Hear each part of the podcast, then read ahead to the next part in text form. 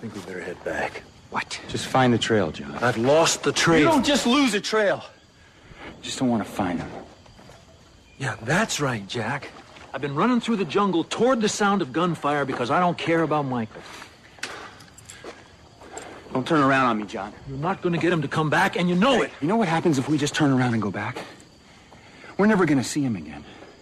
And that's going to be on us, on you, and on me. You're exactly right, Jack.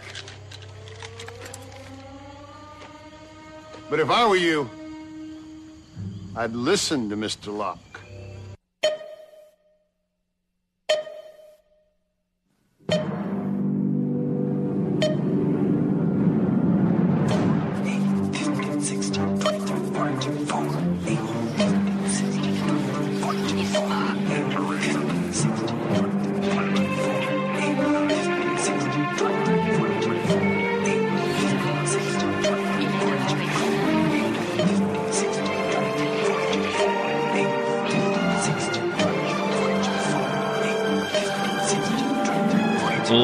Is over, but we have to go back down the hatch. It's the Lost Rewatch podcast here on Post Show Recap. So, everybody, I'm Josh Wigler and Mike Bloom. Light them up! Uh, okay, we're performing that Imagine Dragon song like we rehearsed to open this up.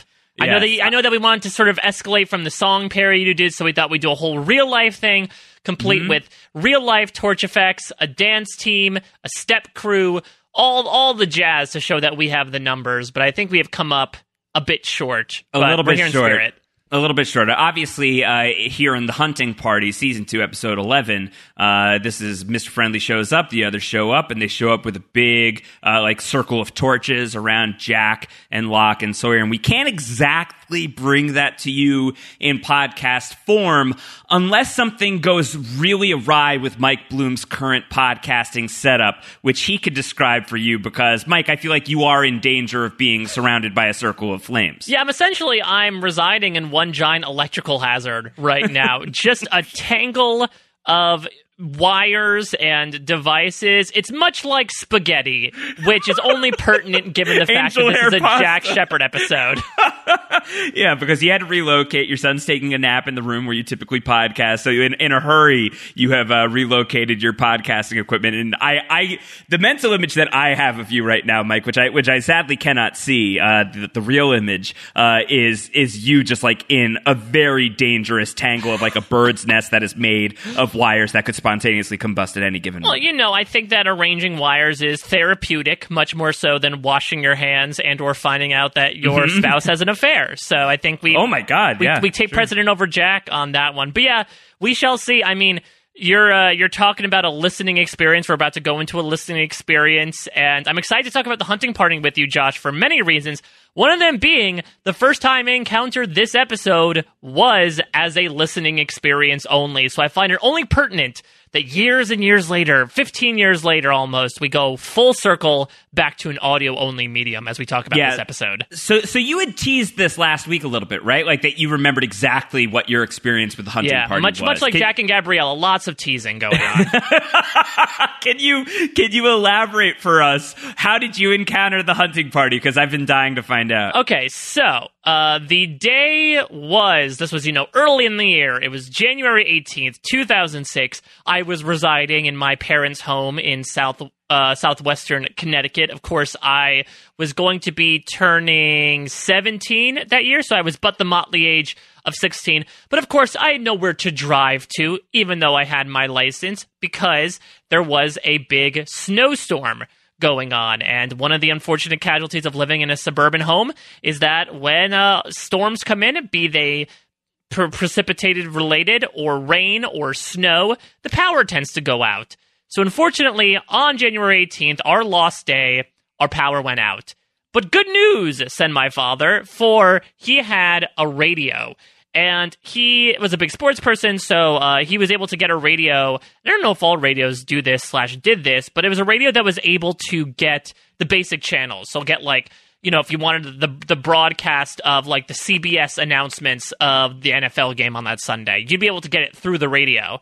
So it took a bit of convincing, but my mom and I, because she was my lost watching partner for years on years, We sat in the candlelight, surrounded by uh, of you know a figure of uh, torches, be them more Bath and Body Works than the others, but that's nothing to write home about. I mean, who knows? They may be. They may have a Bath and Body Works station somewhere on the island. We just don't I know. imagine one of the lost stations is like the candle making station that they just Yeah. didn't explore.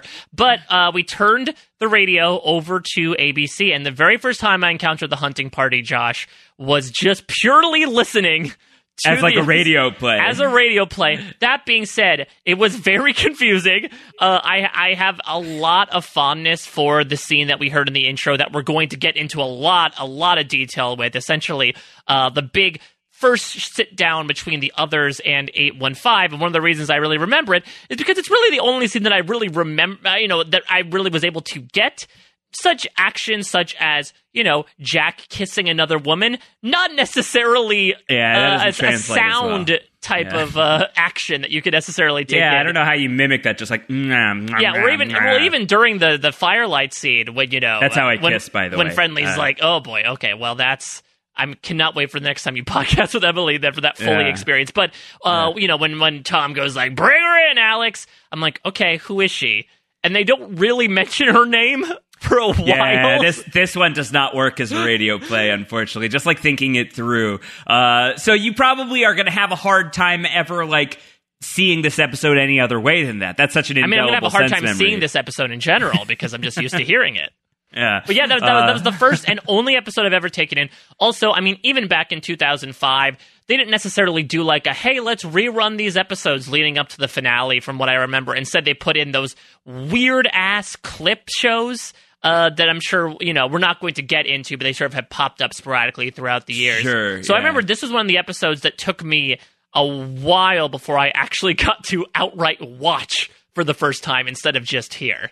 All right. Well, you know, it's interesting because the hunting party, I think, is very fondly remembered. Uh, I think that people, when, when you think of season two, one of the moments that you think about from season two is the first face to face between the 815ers and the others, between Jack and Mr. Friendly, or Zeke, uh, as Sawyer calls him here. No relation to, to your buddy and mine from Survivor, uh, Millennials versus Gen X and Game Changers fame. Um, at least that we know of. No, I mean, guess listen. If so, he is not nearly as fantastically dressed as our friend Zeke. Uh, yeah. I mean, if he if he could put on a, a Hawaiian shirt, that would be that'd be spectacular. Uh, for for a future. I don't know. I feel, I, scene I feel like when we encounter casual friendly in season three, like maybe, Tom, we'll, maybe we'll have to take Tom. a look at that. No, Tom's wardrobe needs work. Tom's wardrobe definitely needs work. But off island in season four, it's pretty good. But in season, You know, when he's dead. It- well, when he's he's not quite dead there yet, but he's on his way. Yeah, he, he, he Uh, finally found a fashion sense in the afterlife. but I mean, this is a character who uh, is uh, inextricably tied to the the huge cliffhanger from Exodus.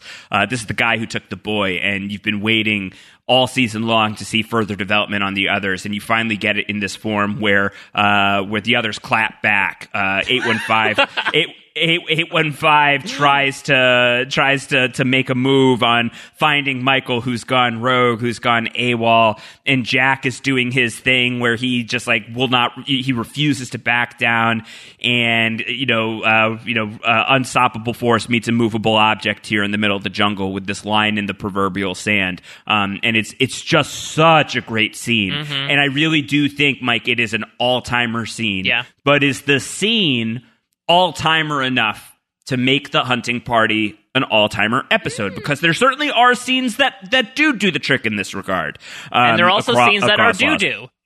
There are also things that are doo doo. Uh, doo doo is a thing that we all do. Uh, in in this case, uh, is that is this iconic face to face between Mister Friendly and Jack and John and Sawyer and bringing in Kate and the first uh, you know reference of Alex in a very long time. Um, are these things so iconic and so powerful that it causes the rest of the episode to to rise above any other weaknesses. I think that's something that we're going to be talking about here as we bullet point through the episode, because it's one where like it's a fairly straightforward hour of Lost. You know, P- people go through the jungle. There's a little bit of a rote flashback. Uh, Jack is sad, and his marriage falls apart.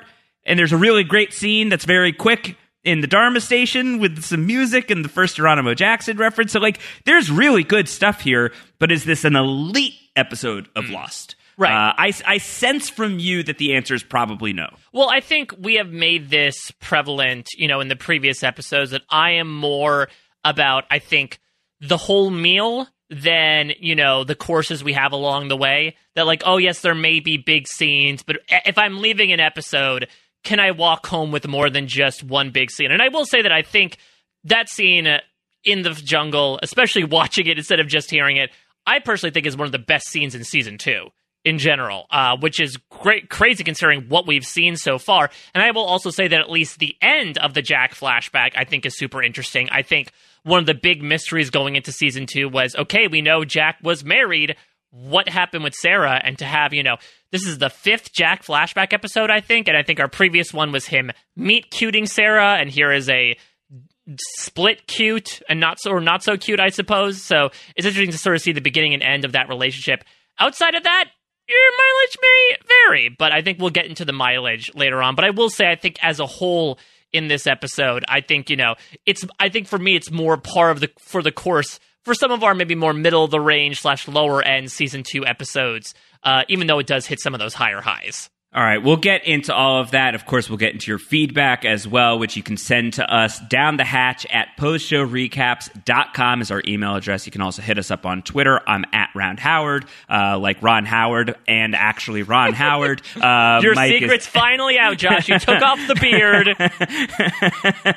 That's a very inside joke for some people who get it. Uh, Mike Bloom at a Mike Bloom type, and of course you can subscribe to the Down the Hatch podcast wherever you get, you get your podcasts, uh, your your podcast app of choice. Your ratings and reviews greatly appreciated. A couple of quick items of business before we proceed. Mike, I just want to say I was a, a guest on the Storm Lost Yeah. podcast this week. Uh, I was speaking with Joanna Robinson on that one for Two for the Road, uh, which we are still a few weeks away from, but connected to to what we're talking about here. We're talking about the last Michael Dawson Yeah, I was gonna appearance say. for for a long time, and and that that's not the the very first Michael Dawson reappearance, but it's the one where he comes back in full force. Uh, really fun conversation with Joanna, who is uh, a, a, a, an incredible writer, uh, is somebody who I have admired for a very long time um, in in uh, similar circles that that I run in, in in the writing space in the entertainment world, uh, and I think that she is like the queen of the scene. I think that she is just like the very very top of the game. Uh, aspirational goals for sure. So it was a really really cool bucket list thing for me Yeah. to get to talk to her. That Uh, sounds worth a awesome. listen. Couldn't help but notice my invitation was lost in the mail. No, it wasn't lost. Uh, I I took it. I took it and I burned it and I took the the podcast spot. You burned my invitation. Yeah, you know what? yeah. We're still going to have our Sun and Jin reconciliation at the end. Yeah, so we'll we'll, fi- we'll figure it out. We'll we'll, we'll we'll we'll get past that at some point. uh, but really fun podcast, worth checking out. Uh, so so give that a listen. I love what they do over there on the Storm. Uh, they they separate everything's out into a calm section, which is all spoiler free for people who are discovering Lost for the first time, and then they've got typically a weekly interview that breaks things up, and that's typically spoiler free as well as our conversation was. Uh, and then they have uh, a big spoiler filled deep dive after the fact. Uh, so it's really good for rewatchers of all shapes and sizes. Where of course our podcast is really for the people who have seen the show uh, or don't mind getting spoiled. By the way, I, re- I was looking through the the post show recaps feedback uh, channel uh, relatively recently, and we received a piece of uh, angry feedback from somebody who was like, "It's February 9th, and you're still mentioning that the Lost Down the Hatch podcast is a spoiler filled rewatch podcast. I'm very disappointed in you." And my reaction to that was. Really? This is what you're choosing to be disappointed This is the line you draw? This is this is your line. That's what you're coming with and leaving with. Uh, and then the other thing is like every once in a while, I feel like it's worth you know mentioning that yeah, this is the spoiler filled Lost rewatch podcast in case there's new people along the way who Right. are discovering us and they're like, oh, I'm getting into Lost. I want to see what that's all about. And then they wander into our podcast and we tell them that Jack dies at the end of the series, and they're like, oh shit, like you know, like, we want to make sure that we're being new user friendly at least from time to time. And I think when we're attaching it to the big episodes too, uh, I think it's it's worth doing. So we'll still be talking about how this is a spoiler filled podcast And and until the end, warnings literally. until the end. So get used to it. feedback sender uh, who I assume will not write in again, but maybe you will. And if so, you're still welcome here. I just found it particularly odd. Uh, all right, let's go forth into jungle. Let's talk about the hunting party, directed by once again Stephen Williams, prolific director here on Lost. Uh, the writing team of Elizabeth Sarnoff and Christina M. Kim uh, centers on Jack Shephard, his fifth flashback episode, and it originally airs on January 18th, 2006, a day that shall live in infamy within the Bloom household. Yeah, at least to like a couple of us. I think my, my dad was sort and sister were sort of like begrudgingly sitting there, like, okay, first we have to sit through them watching and talking about Lost. Now we have to listen to Lost like it's the freaking I don't know the Lone Ranger. Like we're back in the 1940s. Fine, I'll do it. So it just proves All the, the love that my family possesses. Maybe not as bastardized as the love that Christian Shephard shows towards Jack, but a different type of love. All right, let's talk about the episode. Let's get into the. It begins with a flashback. So, right off the jump, you're like, all right, it's a Jack episode. Cool. Uh, and it begins with Jack, and he is at a hospital and he's studying um, some x rays. And it's this Italian man, uh, Angelo, and his daughter, Gabriella, uh, two of the, the, the most underrated characters in Lost history. Why? They're not. They're not. Well, I, I also uh, read that you know there's always a thing you wonder when like characters speak foreign languages. What do they speak in the translation of that particular language? Apparently, in the Italian version of Lost, they are French. So I'm not sure what their French names are, unless they're just the same names and they happen to be Italians who speak French. Very strange. Uh, Angelo has a tumor on his spine. Um, and uh, they, they've come to, to Jack and Christian. They've researched Jack. Uh, they knew that uh, they knew what happened with Sarah, that he fixed a woman with a crushed spinal column, uh, that it was an impossible surgery, but now miraculously she's walking. Um, and even though it was very different circumstances, that's what Jack and Christian are trying to argue. Uh, Gabriella really insists, like, but it was a miracle, right? Uh, and everything, you know, my father's he he understands that like there's you know that this is unlikely, that the odds are low, but we want to take the gamble, we want to take the risk, and you're the guys that we want to ride with. Yeah, and you know, Christian is the one that really vocalizes the more pragmatic approach. What your father is looking for is not a surgical procedure, what he's looking for is a miracle. And you know, when you look at people's core philosophies, oftentimes the apple does not fall far from the tree, especially when Kate is climbing it. And you get to see here again, we have done a deep dive many, many times into Jack's philosophy, specifically in his previous flashback episode, Man of Science, Man of Faith.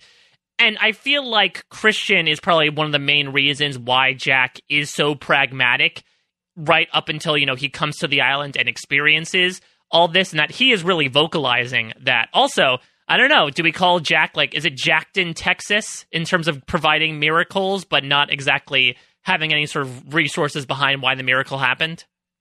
Is that a leftovers reference? It was an attempt to. It was definitely an attempt. I, I, I would say one of the wires that's currently surrounding you has been cut. No, Uh, no. Well, it wasn't the red one.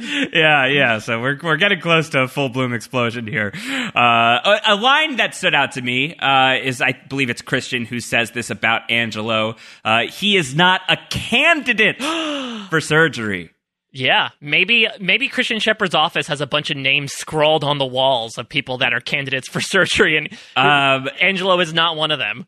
Dow and Servo, if you are listening, which I believe and hope you are, uh, you now have to go back and start rewatching Lost from the very beginning. And in addition to your dude count, we want you to be uh, tracking every time the word candidate has been used on Lost so far. I wonder if this is the first. Does time. that do we count half points if someone says candy or date? Can it be parts of the word? I would like that to be tracked, but it won't track. Uh, it won't count officially. But I would like to know how many times the words candy and date have also been used. That's for a separate purpose. Yeah, that's a, for, for a, a separate podcast that we're doing. Uh, I, I I wonder, Josh, had if if Angelo had an asshole fiance played by Anson Mount, do you think Jack would try to operate? Do you think he'd hop more on board than he ends up doing here?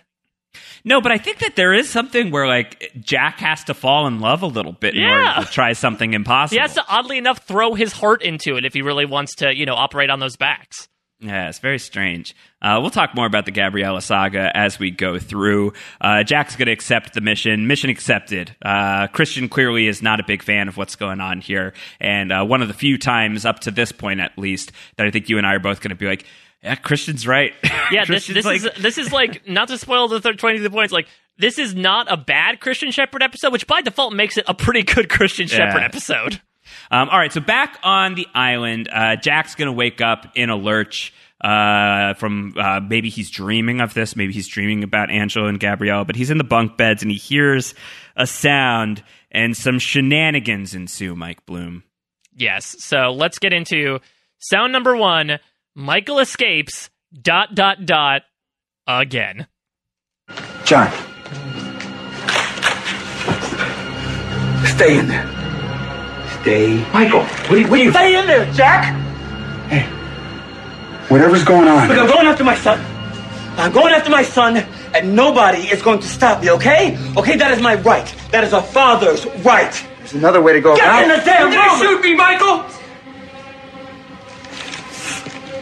No, but I'll shoot your damn computer. And that is not what you think it is anyway. You don't understand, man. You don't have any idea. Now get in there! Mike, Mike, listen. We can do this together, okay? I'll come with you. No, I have to do it now. I have to do it alone.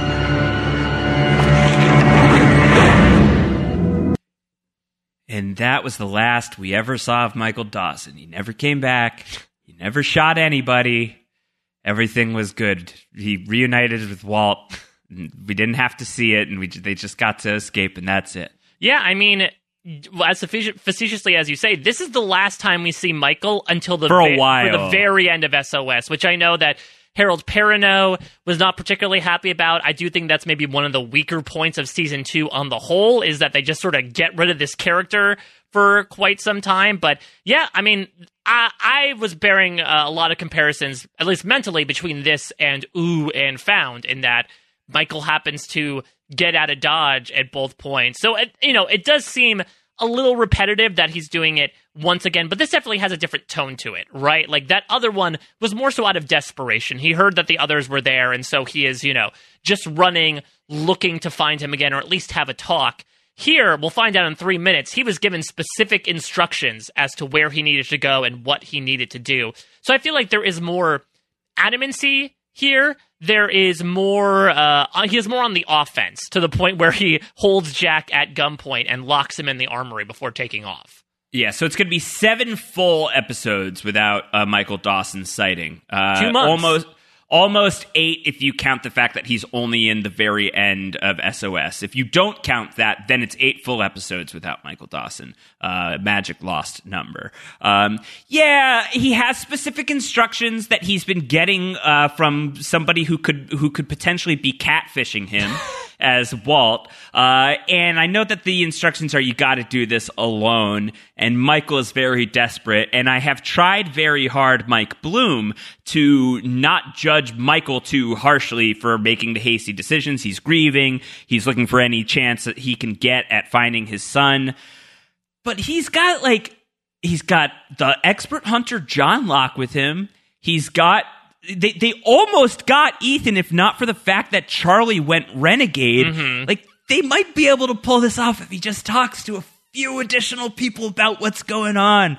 And I I think it's here that Michael everything that happens that's bad for Michael starts from this moment. Well, I mean, You know, look no further than I know this is good. hindsight, but look no further than Live Together, Die Alone. Then the finale when he admits to all this stuff, and still these people are like, "Yeah, I guess we'll go with you." Yeah, granted, there there's more emotional depth to that, but to your point, it seems like eight one five is easier to convince to do this type of stuff that maybe Michael was thinking, and maybe that's because he spent so much time away from them. Maybe, you know, he has this line, you don't understand, man, you don't have any idea. I know he's speaking about the computer, but I feel like he's also sort of talking about his own experience, like, I'm the only one who's really a father out here. I'm the only one who has a son on the island who is taken. You don't understand my experience. I will also say, if we're talking about, you know, uh, the the tactics that he's using, oh honey, Michael, they know how to fix that computer. They already did. You don't need to Yeah, threaten the- to shoot the the- computer. a few things on that. One is like if that's the threat, I'm going to shoot the computer. Then Jack would be like, "Oh, cool. Then I'll just call Sayid and Sayid yeah, exactly. We have Sayid. He's our he's our geek squad. So there, there's that. And also, Michael has just uh, uh, admitted, like, I'm not going to shoot you, Jack. And so Jack's first move at that point should be to bum rush Michael. Rush Michael, grab the gun, punch him out. You can do that. Uh, so bad on Jack as well as bad on Michael. Here. Well, and I think Jack is also using a very interesting tactic. And I think we have sort of tracked the understated Michael Jack relationship throughout Lost to the point where we even addressed it last episode. And I do think Jack is sort of, it's like addressing a hostage. I think he's really trying to appeal to the bond that they have of like, hey, let's work on this together. I can help you. But it seems that Michael is, you know, far beyond convincing at this point. That you're right, Josh. I think maybe Jack didn't realize it at the moment, but I think only through like physical restraint would they have not gotten Michael to go off on his own. The other piece, and I know that uh, Harold Perrineau is disappointed with uh, being gone from the show for as long as he's gone here in season two. Uh, this was something that Joanna and I talked about over on The Storm this week. It's really interesting how these two things are connected between the, this final Michael appearance and then the very famous reintroduction of Michael Right. into For the Road. Uh, is I don't think that that twist works nearly as well if you don't have this much time away from Michael because hmm. eight episodes of Island time, eight episodes of Lost time is a lot of time for somebody to change as fundamentally as Michael needs to be altered in order to do what he does to Ana Lucia and Libby. Um, so it might be a, a bummer, a bummer for Harold Perrineau, uh, and certainly ends up being a bummer for Ana Lucia and Libby, and ultimately a bummer for Michael as well. Bummers all around. Yeah. Um, but I but I think for that shock value and for that story twist to land with the impact with which it lands, I do think you need Michael off the board for a while, almost to a point that you, much like the rest of these people, have forgotten about Walt to a degree, forget about Michael to a degree. Yeah. Uh, so I think it's very effective in that regard. I do agree that I think, you know, there is like sort of a sweet spot that you want a character to be away for just because we really have to fill in the blanks and we don't get that until an episode. I wonder, do you think this is the right moment? You know, if it had happened maybe an episode or two earlier, because remember, last episode was just all about, you know, Michael learning how to use a gun. If he did it then instead of this episode, does that matter at all? You know, we're about to reach the halfway point of the season. And I definitely want to talk about it at the end of sort of using this as an act break, even though this is not, you know, the last episode of 2005. But I can imagine that, you know, it's a little weird to have like one of your characters disappear, you know, at your act ender and then come back for your 11 o'clock number at the very end of the season. I think it, it, it totally works for me. Um, I've never really had an issue with this piece of it. My issues with Michael uh, come later. My issues with Michael come in season four. Uh, my issues my issues with how they tell this story through season two uh, and from certainly like now where we are with Michael, I'm pretty solidly fine with. Uh, I think that this is decent timing. I I really like the hunting party. I think this is a good episode, and I, I think that the idea of like Jack running out into the jungle and being very desperate to stop Michael is like such a Jack thing on a couple of different levels. One, that Michael is a buddy of his, and I do think that that's underreported, much like Kurt Clark's position on Blackberries. like I think that it's uh it's the kind of thing where like you pick that up in the subtleties of the performances between Matthew Fox and Harold Perrineau, like the ways in which like Jack and Michael hug each other when they say goodbye and they say hello before and after the raft, uh, uh, the whole mission. Uh, there's like little things like that when they played golf together, uh, and so Jack like having this thing of like I've neglected a relationship, I need to do everything humanly possible to repair that actually parallels pretty nicely with what's going on with Jack and Sarah, more so than I think whatever's happening with Jack and Kate Yeah. parallels with what's going on with Jack and Sarah. Uh, and and that has always been something that like the flashback component and how that mirrors what's happening on the island has that really really you know measured up and matched up for me in repeated viewings of the hunting party. Not really. This is the closest I can get to them aligning. Um, so I think I think like the Michael departure here and this coming in a Jack episode and this being about him feeling like I've let somebody down on something that really is a significant issue. This guy is uh, a father. This guy's kid is is lost. I've just like let the the the, the, the abduction of a child go as like background noise. Like for him, he probably was like not thinking about it as background noise, but the perception, the bedside manner on it has been enough. Uh, and I think that he, uh, as Jack is often wont to do, uh, feels the strong need to fix that directly. Um, so all of that works for me in terms of timing. And then I think Michael being gone for as long as he's gone, I think is is almost absolutely necessary for us to believe that he's capable of doing what he does in Two for the Road. Well, yeah. So you speak about you know the Jack and Kate of it all, which I think segues actually really nicely uh, not into our next scene because we do have you know a bit of a Jack and Locke talk after the act break here with uh, you know trying to Jack trying to get a boost up. Locke has been there before. Jack chastising Locke for giving Michael access to a gun. Uh, but then we get to you know the the Sawyer and Kate of it all, and they're going to become much more I wouldn't say integral parts, maybe to a certain respect, but they'll be much more major players in this episode than I think a lot of us remember. Like you said, is typically a Jack episode with obviously the action orienting around Michael. And Kate is definitely, you know, held as the hostage at a certain point. But I certainly had forgotten that Sawyer was another man on the mission, even though you could argue that maybe he shouldn't have been, given his condition. Yeah, all right. So let's talk that through a little bit. So we're in the armory. Locke wakes up, and Jack's like testing him for a concussion and all of that. Uh, Jack's like, "All right, well, I'm gonna I'm gonna get out of here through the roof. Uh, I'm gonna pull a John McClane. You can boost me up. I'll go through the thing." And Locke's like, "Yeah, well, I kind of bolted that." So uh, yeah, we're not going to be able to to go in that way. So that's great. That's great. Uh, they're also on shift for the next four hours. No one's coming down here. Jack has the line. Better hope Sawyer shows up to get his band aid changed, and then we cut to just an image of Josh Holloway as Sawyer just like passed Yeah. Uh, and, and like basically a lawn chair on the beach. Yeah, he's back. he's Uh, back in his little bungalow. Like he has the seat. He's not even reading at this point. Like I think he is just zonked out on painkillers. It's so it's so funny. Uh, that cut of uh, all of our hopes hinge on Sawyer coming here to get his band aid changed to Sawyer being on the beach dead asleep is very very funny to me. I will also say, I think in an alternate universe, maybe if Lost gets a more an episode order more akin to like uh even like a sitcom, which goes on for like twenty six episodes. I could very easily see a bottle episode of Jack and Locke in the armory together and just hashing everything out. We've already seen that happen. Uh, you know, it would be essentially relitigating the end of orientation. But I could see a situation like that happen if Lost existed in a very different type of show. So Kate is uh, is gonna give first give Sawyer some bananas. Uh, she doesn't have any rocks to throw at him, so she threw a banana. Imagine if she threw a rock at him. like and it just like, broke his Ow! teeth. God damn good it. thing, good thing we've got a, a dentist on the island now, if that's the case.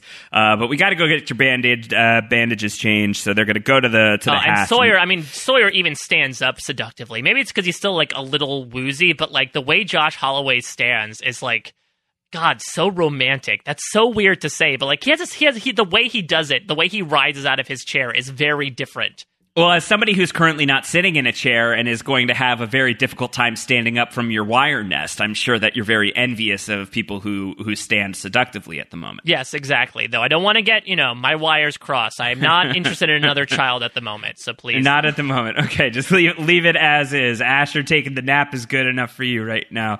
Uh, Kate and Sawyer are going to go to the hatch. Uh, and they're going to figure out that something is wrong. The numbers are going. The the computer needs to be uh, attended to. Jack and John are locked in the armory, uh, and this is, I think, like Sawyer's first exposure to the armory in any sort of Yeah, meaningful I was, way. I was going to say because I know he, Locke gives him the code. I'm trying to remember. I mean, we'll get to the long con in like a couple weeks, but does he use that to get the guns? I can't remember. No, he go he he institutes a massive long con in order to get the guns. That's the whole point of the episode. So there's going to be there, I think they're going to re- rechange the combo one or two more times if I remember right. Uh, before Sawyer's able to to get that code, uh, but for now he gets it. Uh, you know, desperate times and all that. Um, so they open it up, and I think like Sawyer's eyes kind of light up, like, "Ooh, what's in here? Ooh, what do we got?" this. Yeah, exactly. Like, maybe that's when he really wakes up. He's like, "Oh my god, wait a minute, Yeah. guns." Maybe that's one reason why he wanted to go out. It's like, I want to get be close to the guns. Yeah. Uh, Jack and Locke let everybody know what's going on. Michael's gone. We're going after him. Jack and Locke start uh, arming up. I, I love Uh, when Jack says it. Locke gives Jack this look, and this is a low key, very funny episode for Locke. Terry O'Quinn, we hear it a bit in the intro, but I love like the sarcasm and the weariness that he gives this Jack mission, and it happens here when Jack's like, "We're going after Michael," and Locke gives him a look that's like, "This shit again." Really? We're doing it again? Yeah. Oh, all right, Yeah. fine. I'll get my tracking gear out. yeah, yeah. Uh, Locke's like, ugh. Locke's really the guy who forgot all about Walt. I mean, you yeah, know, considering like we talked about this, that like Walt was his boy, and like you'd think that uh, once he found out that he was gone, he'd be scouring the jungle for him. But really, his new son is the Hatch. Yeah, uh, but Sawyer wants in too. Uh, he get, he grabs a gun. He says, "I'm coming with you." Uh, and Jack says, "But you're on your anti antibiotics." Uh, and Sawyer says, "Well, good thing I'm traveling with the doctor then." Yeah, so I know that we're gonna get obviously some payoff from this with the lock stuff and the this ain't over Zeke.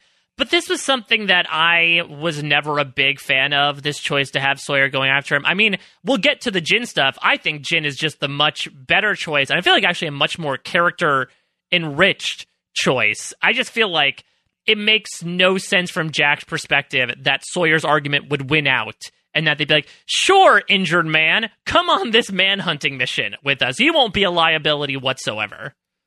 Yeah, well, I think maybe Jack kind of feels like uh, if Sawyer dies on this mission, then maybe that's like less of a headache. moving forward. It's like, all right, expendable. If we need to have an expendable body here, Sawyer's an That's really like uh, Rodney and Billy thinking. yeah, I know. Maybe I've, I've spent too much time in the in the Lost RPG world, and I'm applying those tactics to Jack. Uh, flashback time. Um, Jack is. Uh, it's very late. Jack is uh, running all these tests on Angelo. Uh, and Gabriella is here. Does she have a sunglasses tan? There's like there's like a very noir look to Gabriella, where like the whole eye area looks like she has uh, been wearing like huge sunglasses in like the the baking heat. Mm, well, she is in California. I don't know exactly how the sun compares between Italia and LA. Maybe she's now trying to, you know, get out uh, some misery by trying to get some vitamin D, and maybe you know she got a little kissed by the sun as she's going to be kissed by Jack later on. There's a very noir quality to Gabriella, where I think like the way they present her, like literally physically, how how the presentation of the character feels very femme fatale ish. Yeah. which I think is like greatly unfair to the character. I know, like, I- wants her I- dad yeah, I- to be okay. I do feel bad about this character because yeah, she is either like portrayed as like this poor grieving woman or someone who's like seducing Jack while he's in the middle of his job, which is like not the most three dimensional sketching. She almost reminds me a bit. I know this is like almost bastardized film noir. She reminds me a bit of like Isabella Rossellini from Blue Velvet, just without all the issues attached. She does not have like a Dennis Hopper type about to walk in and you know accost Jack for kissing her. now I'm just thinking of uh, what if Dennis Hopper played Jack Shephard, and that is. Got to be honest, it's a very. I mean, all I'm thinking is Dennis Hopper in the Super Mario Brothers movie, and I can't get that out of my head. Oh my god. With the spiky hair waking up in the jungle. All right. Well, speaking of waking up, Jack wakes up to the fact that it's 4:30 in the morning. This is after Gabriella is like, "Oh, your wife, uh, who I've who I've researched. I'm thorough, just like you. Uh, she must be very special to let you work until 4:30 in the morning." Jack's like, "Ah, shit, I gotta get out of here. Uh, it's way too late." And so he goes home, and it's our first Sarah sighting since the season premiere. And uh, why don't we listen in to how awkward this reunion is? Hey. How was he? Hey, sorry I wake you. I gotta get up anyway. So how is he? About the same.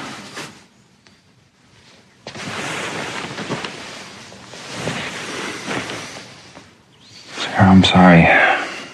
I meant to. I just got. Hey. That's the price of being a miracle worker.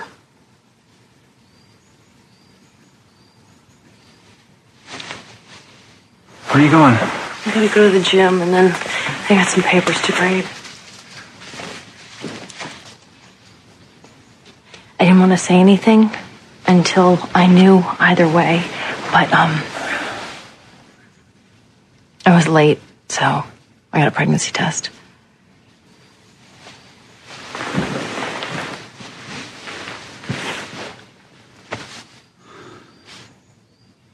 Don't worry. It's negative.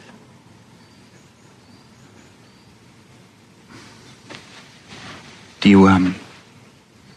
You want to talk about it? What's to talk about? Sarah, I, See you later, Jack. Yikes. Uh, things have been better. Things have been better between these two. First of all, let's just take the, a quick moment to light golf clap for Julie Bowen. Oh, yes. Congratulations. We are we are recording uh, this week uh, uh, shortly after the Modern Family Mm-hmm. series finale has aired. So congratulations on a, a great run there. And I would say Phil Um, Dunphy, infinitely better spouse than Jack Shephard. I think we can power rank that definitively. You know, uh, in in the afterlife, Jack is a pretty good father, so you can't call him a deadbeat dad, especially because he's not actually a dad. He's kind of a, a deadbeat husband, though. You know, he, he's he's a, he's an absentee husband uh, by his own admission. Towards the end of the episode, like he just has not been paying attention to Sarah at all. There's been this huge communication breakdown between the two of them, and you know, split the hairs all you want in terms of like how you divide and conquer the blame for what has happened to them. I think that you know relationships and marriage uh, any relationship whether, whether it's a romantic one or not requires work and requires communication. And uh, communication breakdowns can be fixed but not without a lot of effort. And when you're spending nights at the office working until 4:30 in the morning on something that is almost certainly going to end in tragedy. Like all the warning signs all the science is pointing to that right? With Christian being like you're not going to be able to do this. Like everybody knowing like this is not going to be able to you know to work. Um, Jack's priorities are whack shepherd uh, to reference the name of a, a former Lindelof contributor. Uh, so it's it's sad. I really like Sarah obviously the whole thing is messy Yep. um, but this is just it's a very it's a very sad situation that's going on between these two Yeah, I mean, the tone is so different from the very last time we saw these two at the end of Man of Science, Man of Faith. That beautiful scene of the two of them weeping happily. Or even, you know, look at the end of Do No Harm when they get married and like you can see the joy in their eyes as weird as much as Jack wants to admit of like maybe I'm I'm not doing the right thing necessarily. And my thought is that Jack has already been cheating on Sarah. He's been cheating on her since the moment he got married because he's married to his job. And I think that Sarah is sort of because we see so much from Jack's perspective in this episode. I think uh, we have to do much more extrapolating from the Sarah side of things. And you have to feel like Sarah is really realizing that he wasn't necessarily in love with her. He was in love with the fact that she was another thing to fix. And Right. it's almost like a mechanical perspective where, like, once you found that, it's time to move on to the next thing. And so, yes, of course, it makes sense that Jack has wholeheartedly thrown himself into Angelo or to any other people that he's fixing because that's who he is. And she just realized that, like, okay, that was that for me. And you just get so much, you know, given circumstances from the scene and the way the two of them interact, the fact that they are two ships passing in the night when it comes to like they're not even in bed together at the same time. She gets up, he goes to bed. I'm very intrigued as to see what kind of job entails someone to get up at like 4:30 in the morning when he gets home and she's like, "No, I have to be up anyway." I guess she has to go to the gym and grade papers. I guess she's a teacher, maybe. Right. Uh, but uh, I think we I think we find out later that she's a teacher. Uh, I think we, we see that in the season three premiere. I'm pretty sure. But uh, obviously, the big eek comes near the end of this scene when Sarah tells Jack about the pregnancy test that she took. And after a very, for lack of a better term, pregnant pause, she responds with, Don't worry. And it's like, ooh, you Yeah, could just feel so much there of like, oh no, I kept this secret because I knew you wouldn't like this. So don't worry. And it's, I- on paper, it almost sounds comforting, like you know your spouse that much, but at the same time, that's a big old wolf burger to be like, yeah, don't worry, I know you don't like children, so you don't need to worry about it. Yeah, and I wonder if it's even that, or if it's like I think you know becoming a father not a nothing deal for anybody. I think for Jack, yeah, I think for Jack and the heaviness he feels towards his father, I think it would be an especially heavy deal for for this type of a character. Um, so I think it's it's even less about like I don't want to be a dad necessarily, and maybe more about um, like bracing himself for a big reveal. And then when she says, "Don't worry, it's negative," uh, he's both processing like the fact like, okay, so this isn't happening, and also, oh my god, she didn't tell me about it. Yeah. And like now he's trying to like get her to open up about something that could, you know, very likely be a very painful thing for her. Uh, and she doesn't want to have that conversation. So the the, commu- the communication channels have completely broken down between these two characters, and I think that leads us very nicely into talking about what's going on with Jack and Kate because I don't think it's going to be much of a spoiler to to to read down the line, Mike, and and look at the the uh, the MVP LVPs this week. I think that both uh, Kate and Jack uh, they're both going to get docked this week a point, and I think that that's pretty obvious. Like Kate goes off and gets captured. Uh, Jack is kind of an asshole to Kate. Uh, He also and cheats also- on his wife. he also cheats on his wife and botches the surgery and gets a guy killed. Uh, I mean, he knew that that was probably going to happen anyway, so at least he tried. Uh, so, like, I think like a demerit for those characters this week, I'm I'm not fully against, but I, I think I want it. I I, I want to make clear why I think. I believe both of those characters are worthy of LVP points this week in an episode where uh, there aren't too many better options. There are other options, and uh, we will point those out. Mm-hmm. Most of them are. Italian. Uh, one of them certainly is because he dies. Spoiler alert. Sorry, Angelo. Uh, but I, I think it's this communication thing because they, they get out of the hatch. Locke sees the boot prints. They've got a trail. They're going to go. Kate wants a gun. She wants to join. And Jack says, no, you have to stay. Someone has to be here to take care of the button. And Kate's like, why me? I'm a tracker. Do you not remember me taking you to find Charlie? Like, She doesn't say that. They don't really have a conversation. Jack says, You're not coming, you're staying. And whether or not this is uh, like residual awkwardness from what happened in what Kate did and like the making out in the jungle that was very sinister and ominous and weird, or whatever, it's a full breakdown in communication between Jack and Kate. And these two people work really well when they're in concert with one another. They are not in concert together right now. And so Kate, I think very rightfully, is going to decide, like, I'm going off into the jungle. And I think, like, in some ways, there is an argument to be made that Kate actually deserves an MVP point this week because Kate goes all the way from the hatch to the beach to tell Hurley that this is happening and these people went off. And then she goes back to the hatch and follows the Jack and Locke and Sawyer path so thoroughly and so well that she's going to get to the exact spot on the island where she needs to be kidnapped in order to be part of the Mr. Friendly conversation. That actually does require a certain amount of skill, but it's the lack of communication between her and Jack that I think both of them are fostering here um, that, that gives them both uh, drawbacks here. And I actually think that Jack is uh, by far the guiltier party of the two of them, even though Kate is going to be the one who gets herself kidnapped here. I think Jack can really just like say like, I trust you. Right. You know about the button. There's literally nobody else here right now. Uh, take care of the button. Hopefully somebody comes soon. When they come, follow our trail uh, and be our backup. There you go. That's the move. I do I do think the approach was definitely wanting. I agree that essentially her asking why and he just said cuz is not a good thing, especially to someone like Kate who is so, you know, can be so stubborn at some points when she's, you know, told to not do something as Jack will sort of admonish him later for. I also feel like it doesn't help that like Sawyer's going with them and she's like, "I got to be better than the guy with one working shoulder." Right. Right. So maybe he should have sent them both back. Maybe he should have been like, Sayid should come with us. Where's Sayid been? I want Sayid to come with us because he seems like a pretty good guy. Or like, He's grieving. You know, he's he's busy. yeah, it's it's just you know, it it does seem like at least when we get the Jack and Sawyer conversation coming up in the next scene that like it, it we're supposed to extrapolate that it was something connected to what happened with the kiss. I really don't want that to be the case because I don't want Jack to be like that, you know, petty. That he'd be like, yeah, you. I Sawyer said that you he loved you, and I don't want to put you two together to make googly eyes at each other. So you need to stay back. But it's not a good approach. I will agree that you know Kate's running skills are sublime, but I still think that like going out on someone's trail when you know that they are meet possibly meeting up with the others is not a good idea considering you could end up in the exact same situation that she does end up in. Yeah, well, it should be continuing the communication conversation. She should communicate like to Jin and Sun effectively, like. Uh, can I borrow Jin? Yeah, I was gonna say, or like, like she could- even even like even like Sun, you love to go on walks. Will you help? Like you know, bring a couple people. Oh, she she would not have been a absolutely could have pulled like pulled a Michael and made a B team here. I totally agree. Totally, totally, absolutely. Uh, I thought they were C's actually. Uh, whatever. Sorry, sorry. Just to pull in some Charlie here. Uh, right, so that, that's so- your own Jackton moment. so, so, so Jack and Locke and Sawyer, aka James, uh, they're going through the jungle. Uh, Jack calls uh, Sawyer's like, "What did she do to you? Uh, why'd you yell at her?" And he's like, "Stop it! I know you love her." And he's like, "What? How do you know that?" "Oh, I swear that was. Wayne.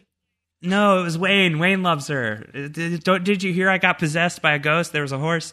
Uh, and so Locke asks Sawyer, I thought a very funny question. Like, does any of this look familiar? And like on a meta level, it should look familiar because this is Kualoa Ranch, Right. Where like they film like this big valley, so it like almost always, or often at least, looks like this. Uh, and Sawyer has the great part where he's like, where it's like, what side was the ocean on? Just like kind of like points left. Like it feels like maybe that was a guess. Yeah, this, Uh, and this is why Sawyer was a terrible choice of like, hey, do you know, does anything look familiar to me? Yeah, when I was, you know, half feverish and delirious and on my deathbed, of course I remember the topography around me. Though I do love the line, yeah, that's my favorite leaf, only because I wish the leaf would transform into Michael right there, right then. it's like, damn, you found me. Damn How did you know? Uh, I, I, I do find it interesting, though. Good on Locke for his orientation skills that he was able to figure out where Michael was going to where Sawyer pointed out where the ocean was, considering that, like, they're on an island. The ocean is theoretically everywhere around them. So good on Locke for being able to discern a trail based on that. John Locke has a great episode here. I think. This think is a fun Uh, episode for Locke. Yeah, I think for me, bounce back week for John Locke. It's ranch under the bridge as far Oh as I'm no! concerned. Ew, don't put that image in. it's just spilling out into the water. Uh, all right, so back at the beach, uh, Jin and Sun are going to watch as Kate and Hurley are talking, and obviously Kate's catching Hurley up, and then she's gonna she's gonna uh, zoom off into the jungle. Uh, meanwhile, Sun is making Jin wear this hat. He pulls it off. and it's. It's great. I think it's great, and and Hurley likes the look too. He's a big fan. Uh, he's going to catch them all up on uh, on what happened. Yeah, this is true to Um, Hurley. As Art, as the late Art said, if you want to keep something secret, don't tell the fat guy. And he immediately walks over and just spills everything. Do we think that Jin obviously is like slowly on the way to speaking English? Do you think he was just able to hear like Michael and like the body language that Kate and Hurley had, And he hears- due to he previous hears Walt, experience, just yeah. assume the same thing happened again? Yeah, I think that he he's able to figure that out, and then he's like starting to to rip off to go, and Sun's like, "Nope, you are not doing that." Uh, do you have any idea how worried I was for you while you were on the raft? Like, I never knew if you were dead or alive.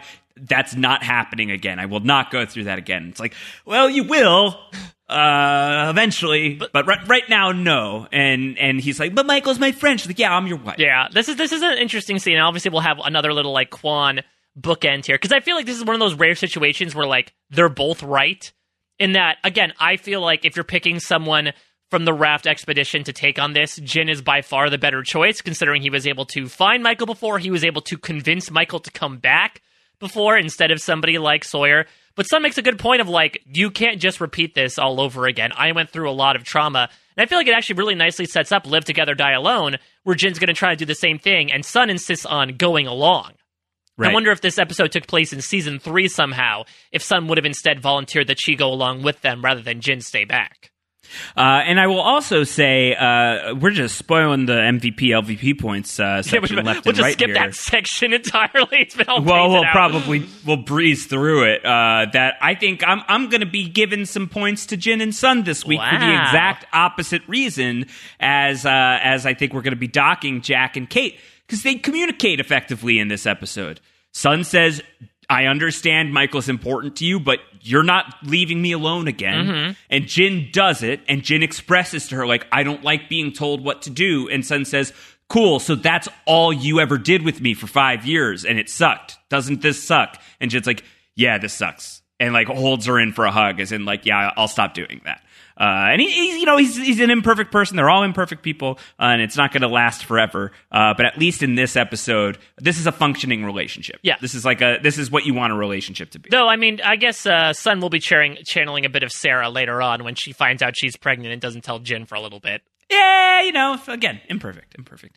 Uh, not everybody always following their own rules, but John and Jack uh, and Sawyer, they're following the trail. Uh, and let's listen in on how that is going because I think there's a very good conversation that uh, ensues. He's still heading north? Yep. You think he's lost? Doesn't seem to be. Trail's as straight as the interstate. The path of a man who knows where he's going. Where are you going, Jack? What? Well, let's say we catch up with him, Michael. What are you going to do? I'm gonna bring him back. What if he doesn't want to come back? I'll talk him into coming back. This is the second time he's gone after Walt. He knocked me out. He locked us both up. Something tells me he might be past listening to reason. What, you think we should just let him go? Write him off? Who are we to tell anyone what they can or can't do? Especially if they're in a wheelchair. Can you imagine if Locke had said his signature line to Troyzan back in Walkabout uh, to to Rick Romer at the at the at the spot, uh, and instead of like howling angrily at him, if he just like looked him in the eye and said, "Now, sir." Who are you to tell me what I can and can't do? Yeah, I this is an interesting Locke scene for a number of reasons. First, he is definitively like if we're again if we're comparing this to Ooh and Found the first time that Michael ran away from home. Jack is definitely the Jin. Locke is very firmly the Ana Lucia, right? Of like, who cares? We have better, bigger, and better things to move on to. I think it's a really interesting perspective, and I guess it's more so this idea of like, it's his choice. Ana Lucia's perspective was more so like, he's dead weight, he's gonna get us in trouble. Whereas Locke is like, he has his own path. That's clearly not our path. It's fine. But let's talk about you, Jack, for a second. Yeah. Uh, let's just let's just have a moment here. Yeah, it's been a while since they've had. It's been a while. Uh, just to bring it back to Substained, uh, it's been a while since Jack and Locke have been able to have like a calm version of this type of philosophical debate. And so, like, you can imagine Jack is sort of just like, not now, damn it. But Locke's like, if not now, when? Exactly. We have to talk about this now. Yeah. Uh, flashback. Uh, speaking of fatherly advice, uh, Jack is, uh, I guess, Angelo's getting ready for surgery.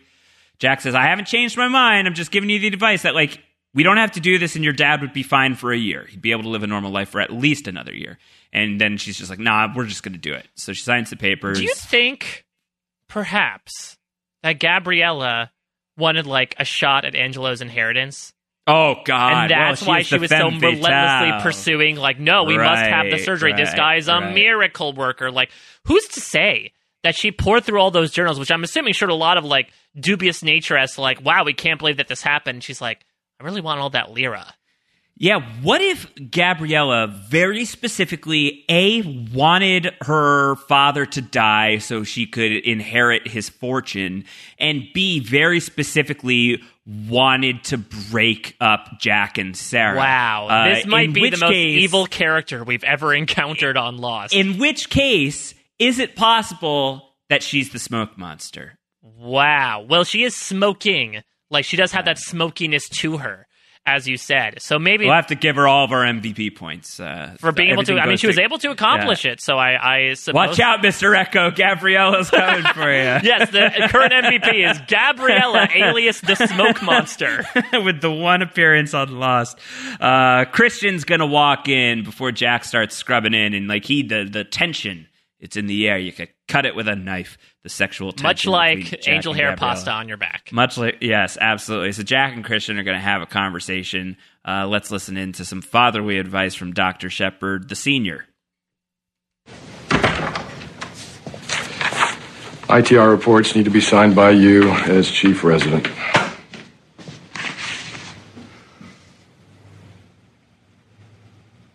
What? Careful. There's a line sign, you know it's there. Pretending it's not, that would be a mistake. Guess you would know.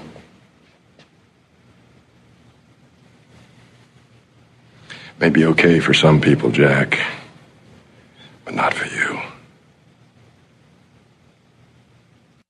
So this is like super small scenes, super small interactions, less than a But there's a Yeah. there's a lot packed Yeah. into there. There's there's some real mythology that's packed into there, and I actually think we could probably kill two birds with I guess they're they're different stones or different bananas, if you will. Right now that I I, I I know we have the next sound is actually coming up right next, which I think let's play it now because I think we can have this conversation in in in one piece where it's uh so this was a Jack and Christian conversation about a big secret that Christian is sitting on that Jack has at at least a little bit of a hint towards.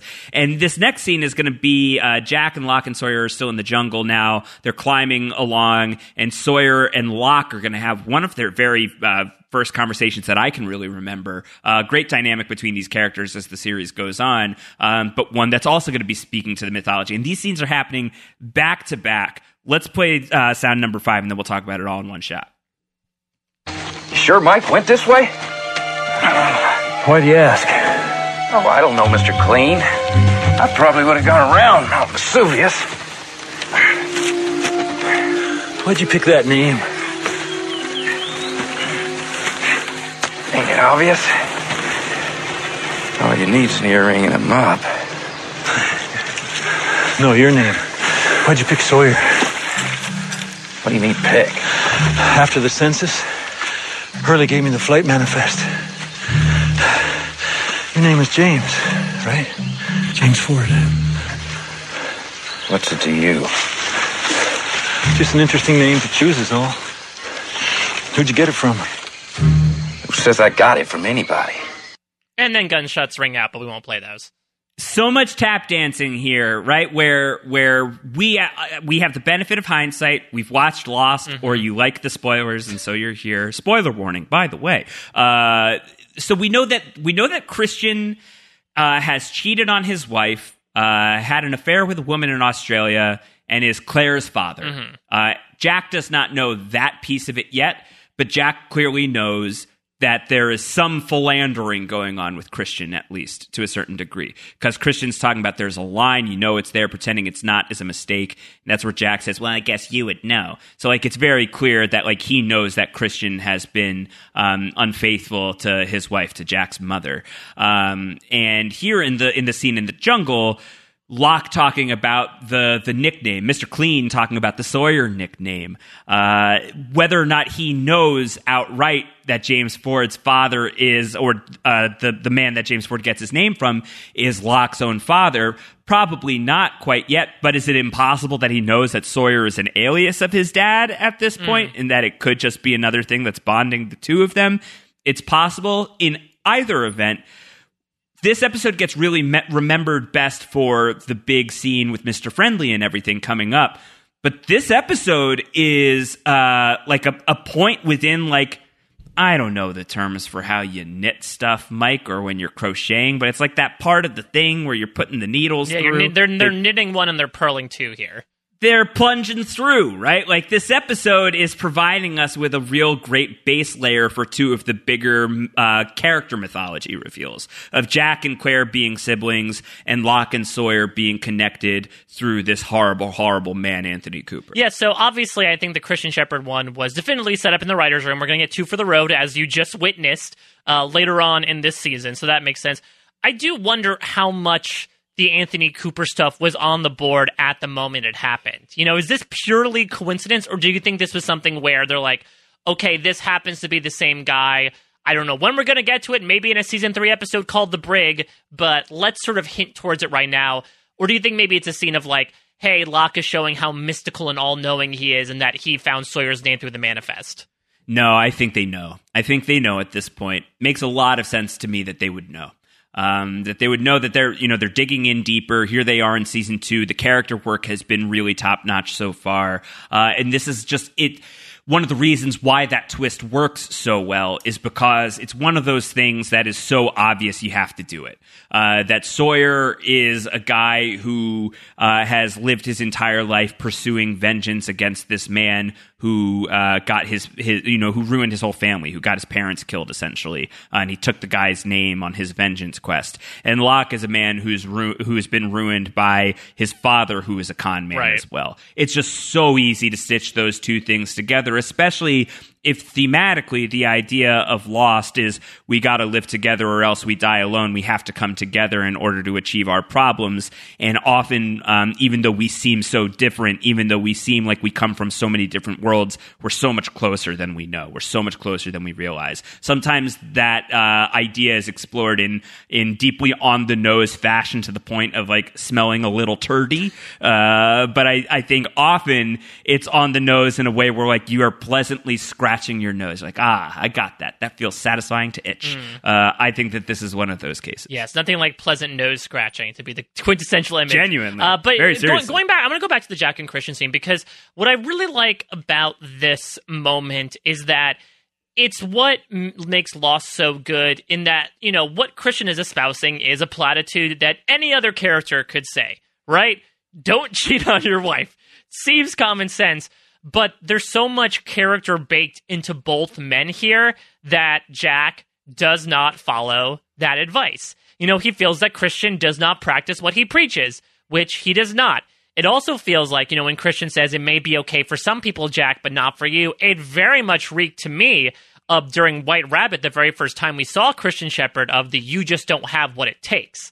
It's essentially telling Jack, like, yeah, this isn't for you. I can do this, but you, you're definitely not capable of doing it. So from that perspective, Christian almost, I don't know, the he almost ends up uh, executing the opposite of what he intends, and that it almost seems like he's accidentally challenging Jack to do Yeah. something like this. And so it's one of those things where, again, Christian Shephard is giving very solid advice here do as I say, not as I do. But because of the relationship these two have, and the, specifically the, the image that Christian has played in Jack's life for so long, it is viewed completely differently and not only summarily ignored, but also perverted so the exact opposite happens. All right, so uh, let's let's go back to the jungle. Gunshots, gunshots, seven of them to be precise. Yes, which we will find Uh, out more about. I believe that's when uh, old Danny Pickett is trying to shoot Michael, right, as he runs away. Yeah, and Michael's like shooting back, and it's all very sloppy. And then Uh, here, and then like- Mr. Friendly, future MVP candidate for that episode as well, comes in with the bola at the eleventh hour. yeah, he's just going to be able to totally knock him out. I, lo- I the others are such a mystery. Even now, it's like if you guys have houses, why are you using slingshots when you're out on the field? And if you also have these like darts that can paralyze people, why are you throwing rocks? At least throw like At get a throw banana, a banana, gun. yeah, yeah, get- yeah. Pull, pull a Diddy Kong, grab a banana shooter. Oh my god. Yeah, a banana gun would be would be the right way to go. Uh, so they run off in the direction of the bullets. They see a bullet mark at the tree, uh, and uh, uh, Sawyer's like making it clear he wants vengeance. Jack's like, "You're out here for some payback," and Mike uh, Sawyer's like, "Well, then why are you out here, Doc? You got your reasons. I got mine." Uh, and I'm Team Sawyer here. I think like it'll ultimately bear out when Sawyer kills Mr. Friendly. What he's going to say to him is like, "That's for taking the kid Right. off the boat." Uh, it's not just payback, you know. It's like justice for a kid who who you traumatized. Uh, this is a weak spot for Sawyer. Weak spot is the is is a bad way of describing something that's like a strength of his. Is uh, you know, children are are a vulnerability for him. Their innocence. Like even when he said what he said to Walt last season in Exodus, we even talked about it there. Where it's like that's not really how he feels. Uh, he feels like such a kid himself, and he watched this poor kid get traumatized. That's why he's out here. Is he wants if there's an actual chance at saving this kid's life, I think he wants to take it. But- uh, but- what but- is Jack out here for is a much murkier But proposition. to take Jack's side a bit, the last time there was a guy in on the plan for revenge, he gunned down another and disobeyed orders. So I do feel like, from a certain perspective, Jack is looking historically and feeling like. I do not want any trigger happy people seeking vengeance on my mission because that's how you're going to get a jungle filled with gun down others, and then we're back where we started. Totally. Um, fair enough. Absolutely fair. Uh, speaking of uh, walking towards bullets and that being dangerous, uh, in the past, poor Angelo, he's he's met the proverbial bullet. Mike uh, did not work out. Jack's upset. Uh, the surgery. He, I had it, Dad. I had it all. I mean, seven and a half hours. I mean, obviously, uh, this is a time where we give all the kudos in the world to uh, medical workers out there. But I mean, I cannot imagine doing a single activity for 7.5 hours straight, let alone a life and death situation like this. I believe you and I are still holding the record within the uh, RHAP post show recaps, reality TV wrap ups, extended universe for longest podcast ever recorded. But uh, Shannon, uh, the, the great Shannon Gus, very recently came for our crown. Uh, I think we're still out in front of her, but barely. Uh, but none of us have broached seven and a half hours. Uh, that's going to be the, like the eventual telethon that we do. uh, in order for for some charitable cause, uh, which I think is actually, as I say it, both a terrible and excellent idea. it's got both sides going on. you know, uh, will be will be great someday. Uh, but yeah, seven and a half hours of surgery. It's intense. Uh, obviously, it didn't work out. Uh, and Christian has already uh, gone ahead and told Gabriella what's gone on. Uh, he tells Jack, "Lest you forget, I'm still chief of surgery, so get on out of here. She's gone." Yeah, and I mean he's gonna get on out of there, but you know, ha- somebody happens to also be on out of there as well. Yeah, Jack's gonna go out to the parking lot like dressed to make out. Yeah. Uh, he's got this sexy ass red shirt on. Yeah, baby. I, I hope it great. wasn't white when he walked in. You know, it's just covered in Angelo's blood, Locke style.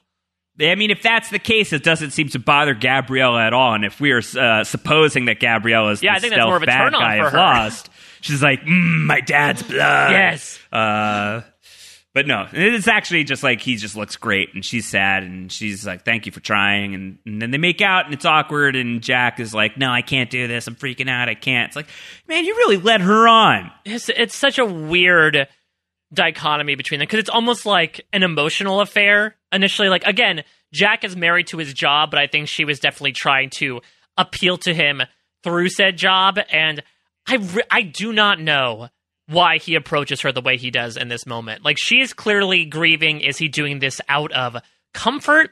And it got too far. Is he doing it out of his own comfort? Let's remember that he is also in a very emotionally vulnerable place at this point. Something that he couldn't Yep. fix. He wasn't able to. We know that's a problem with Jack. Was it just a moment where they happened to find each other? Was this something simmering below the surface? I really can't tell. I guess I'll give Jack like a modicum of credit that he at least pulls away before things get further, but these are just strange, strange motives for both of these parties. And it is just worth noting that Jack looks fantastic. He really, really does. The red shirt, oh my God. I mean, he's not really pulling that off on the island. And actually, the red button down dress shirt doesn't look so great on the island. It's one of my biggest Desmond critiques. Mm-hmm.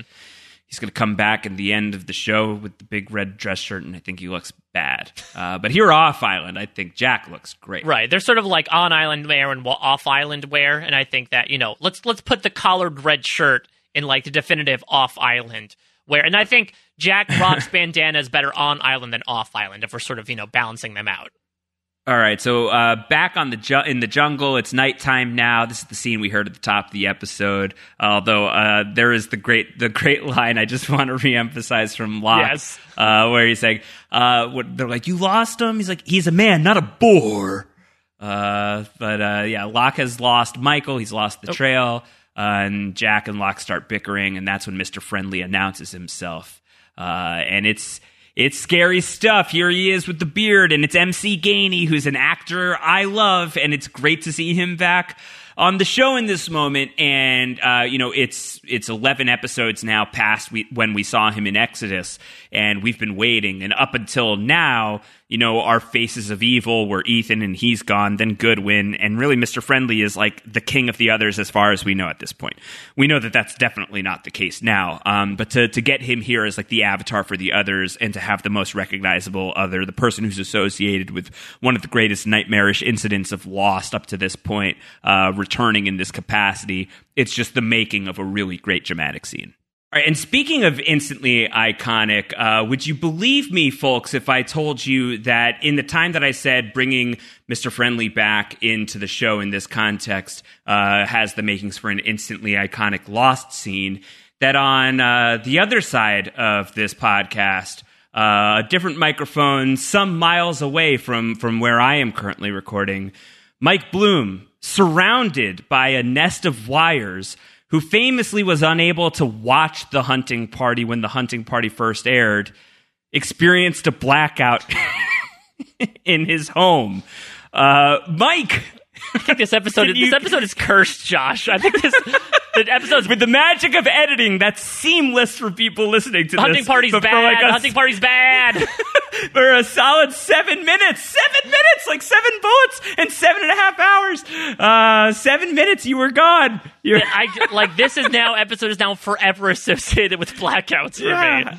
Oh my god, are you doing okay? I mean, I'm, I'm doing wa- fine. I've just been sitting here on my nest. Of, Do you need to of wi- move the nest of wires? Because I don't want you to No, die. I mean I think I laid an egg in the time that the I, you know, gestated here. But no, Oh, no, I'm good. Catch me up. What were you talking about? All right. Well, we're ta- we're we're in the Mr. Friendly Did you scene did you, now, did you right? talk about the Locke sass that happened in the scene? Uh, a little bit of just when he's like, "Oh, that's right. I Yeah. don't care about Michael." I just I, Jack." I do love that because I mean Locke doesn't Yeah. really care about it. But I just him being like, "Oh no, Jack, you're totally right. I want Yeah. Mm-hmm. Michael to die." But yeah, uh, from a lighting perspective, I know it's been a while since we talked about lighting on Lost. It's really done really well in orientation. um, But Yeah, how's the lighting in your home right? now? Uh, flashy at best, but you know what? I might go for torches, considering they might provide a more sustainable and everlasting source than the. Mike Bloom, Mike Bloom in New Jersey. I'm in Brooklyn. It is now starting to pour in Brooklyn as Oh, we're no, recording it's this. coming for I'm you. if the you better be ready. the blackout's Yeah, coming the, for the you. rain's the true hunting party here. Uh, yeah, so I love the way Mr. Friendly is introduced here because we got more, obviously, we got more light of him in Expose, but bringing him back, again, you're bringing up film noir. He doesn't exactly have the smokiness behind him like when uh, Michael came back during Ooh and Found, but I just love the way that he's shaded initially. Like he's silhouetted, he's still looking so mysterious. It's like he's an informant on Dateline. And I think it's very symbolic because we'll find out much, much later. In fact, Henry Gale is going to tell him this that, like, Mr. Friendly is not the leader of the others, but it's not about him as a person, it's about what he represents. And from that Yes. capacity, he his face doesn't need to be seen because it's much more about who he's speaking on behalf of. Yeah, it's obscured by shadow and slightly aglow with fire, but mostly obscured by shadow and fake beard. Uh, and he's going to have John. Why don't you build us a fire, John? Let's let's uh, let's all have a talk. And then we cut from that. Like, no, don't cut away from this. I No, want to stay hear there. the talk. Stop it. Uh, but luckily, what we, we we turn away from is is a really great scene. This is this is a great scene in the episode. We're in the hatch. Uh, Charlie and Hurley are on hatch duty. First sighting of Geronimo Jackson. We'll talk more about mm-hmm. Geronimo Jackson when we get into the others and the behind the scenes type of stuff. But this is when Hurley is going to start positing, like, what do you think about Libby?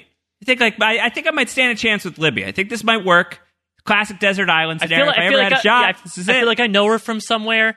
I'm not sure. And of course, season two Charlie go to season two Charlie and bring the conversation back to himself and be like, "Oh, I wonder Yeah. if Claire's missing me after a day of kicking me out." Yeah, and then uh, they're not alone. It turns out as they're listening to this uh, this sort of sad, somber music, uh, and uh, someone joins them, and it's Sayid Jarrah. And he walks in and stands very awkwardly, and then has an all time great Sayid Jarrah line. This music is quite depressing.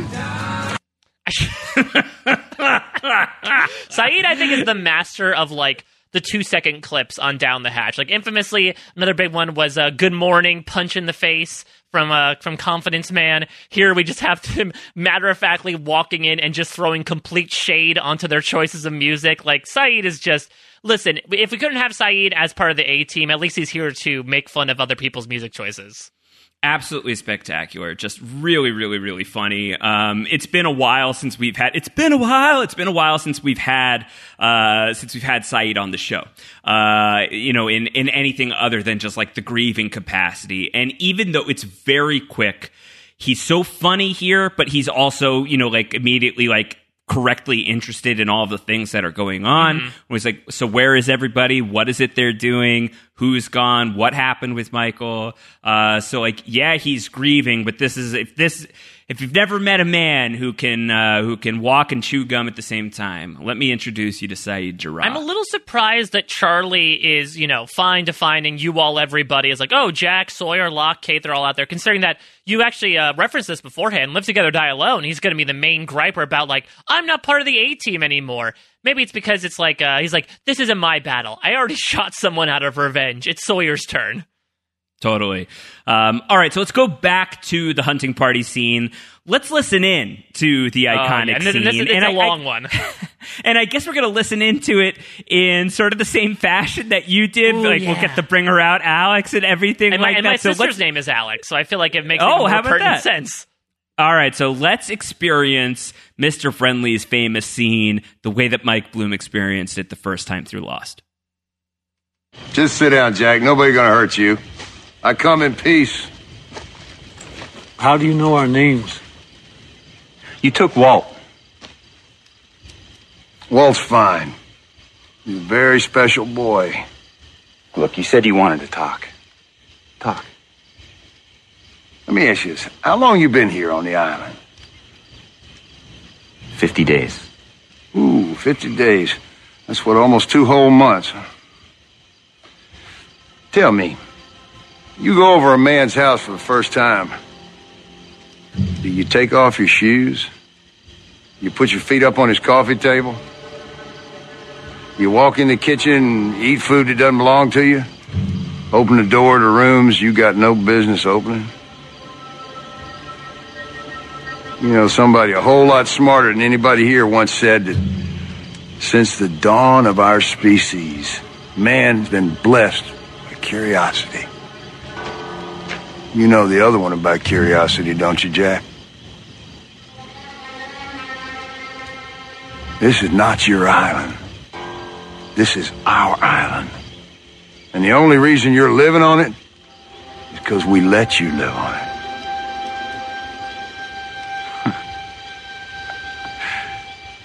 I don't believe you. You don't believe what? No, I think you got one guy up there with a gun. I think there's more of us than there are of you. I think if you had any real strength, you wouldn't have had to send a spy. Ethan. It's an interesting theory. Light him up!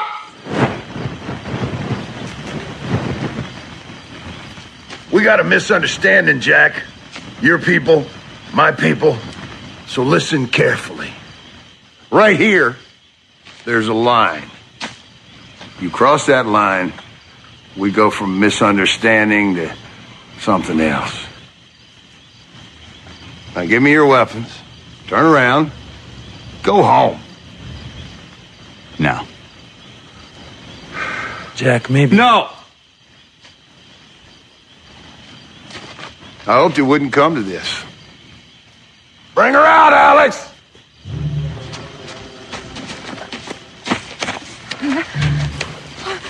She was following you. Like I said, curiosity.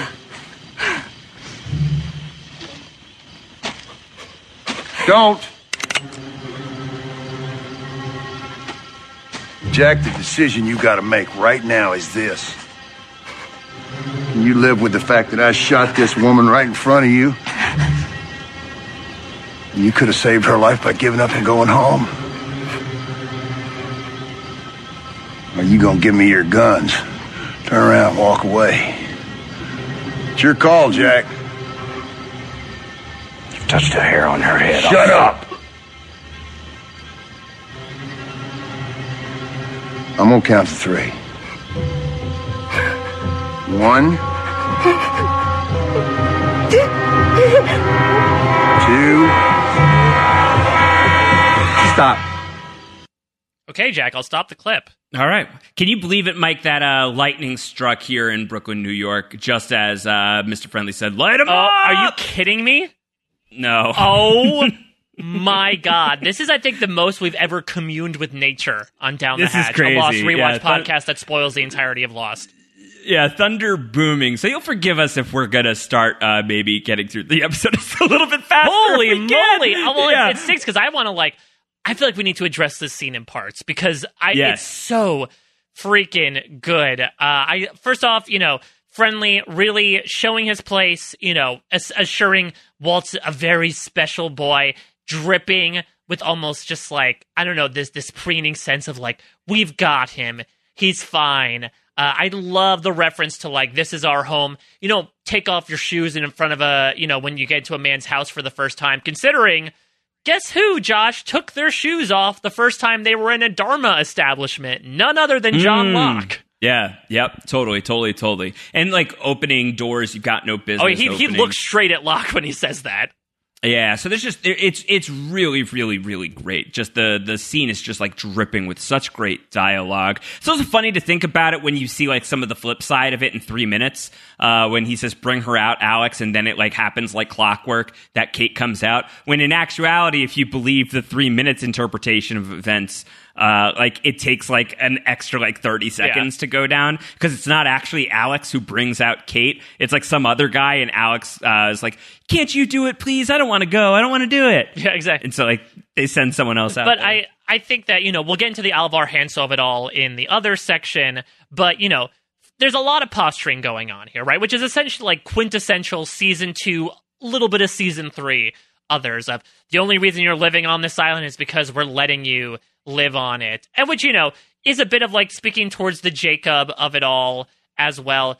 The light 'em up part, lightning uh, not included, is just so damn good. First off, MC Gainey kills this scene, but him bellowing it, cut to all the synchronized torches. I'm assuming rehearsals must have gone like into the night to pull all that off. Uh, but you know, no, the others are actors, Yeah. right? They use stage glue, so this is easy. and You so he establishes a line. A lot of link between you know Christian and Tom Friendly here. Between Friendly even saying "go home," which is what Christian does here as well. So of course Jack is going to cross that line. But you know, people wondered at the time, like, oh, is this a line that's like you can't go to the northern part of the island because like it's where this exists or you know because uh, there's you know when we get to like the gray ash circling jacob's cabin people thought it dealt made something to do with that my theory has always been that they don't want them to cross that line because when you get across that line you start seeing the barracks and you start seeing Dharmaville, and essentially the guise is broken so essentially it's like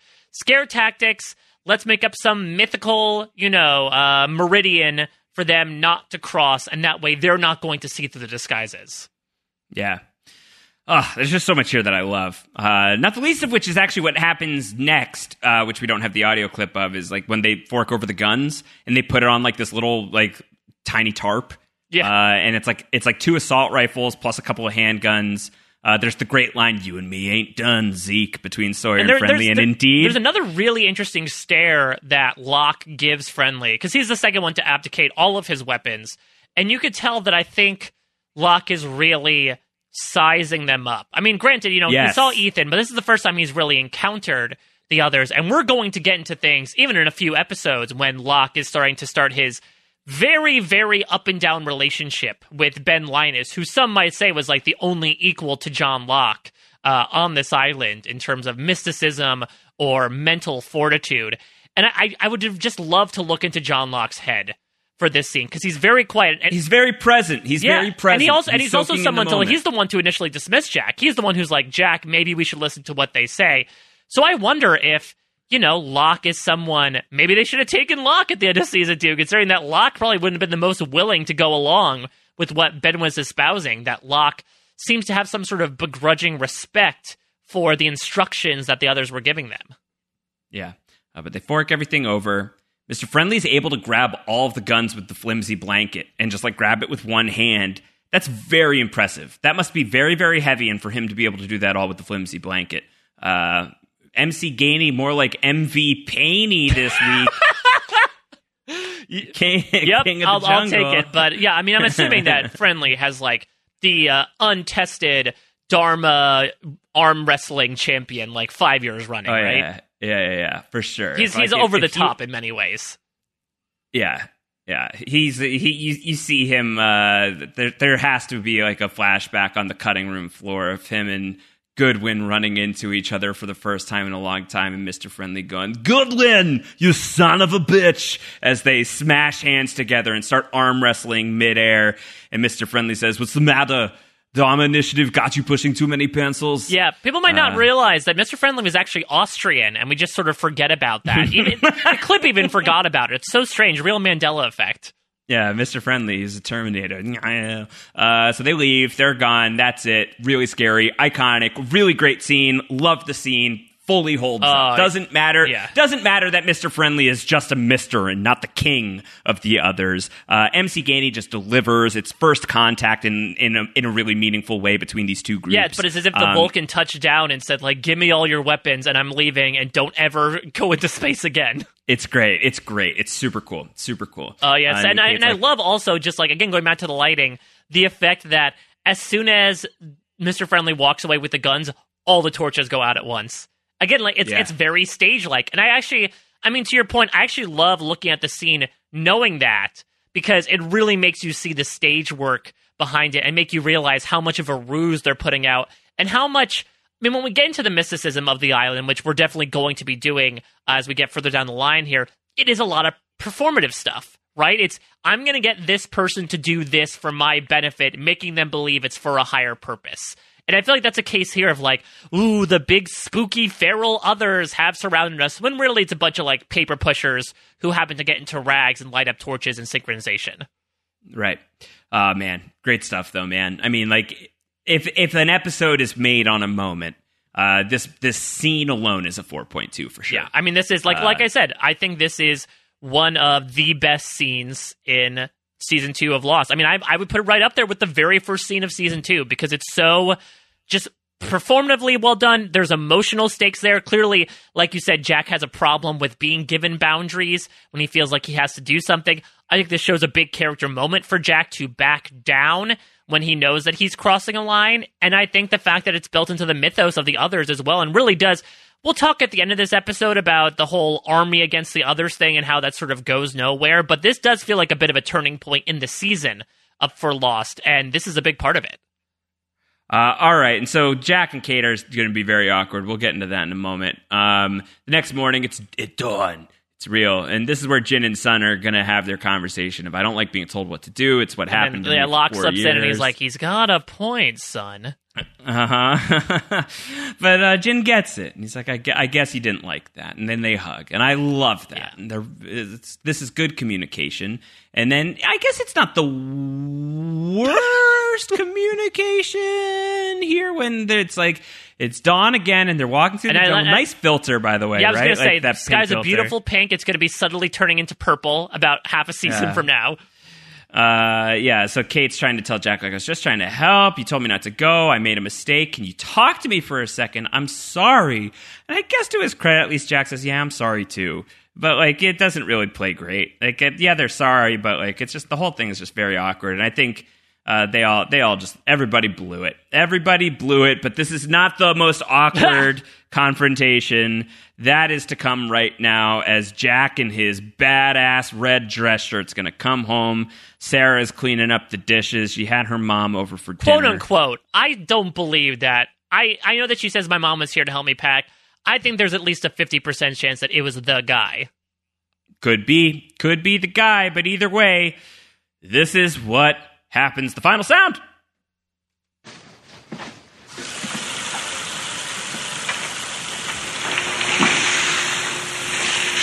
You don't have to do that. It's therapeutic. Cheaper than the shrink. How did the daughter take it? What's her name, Gabriella? She kissed me.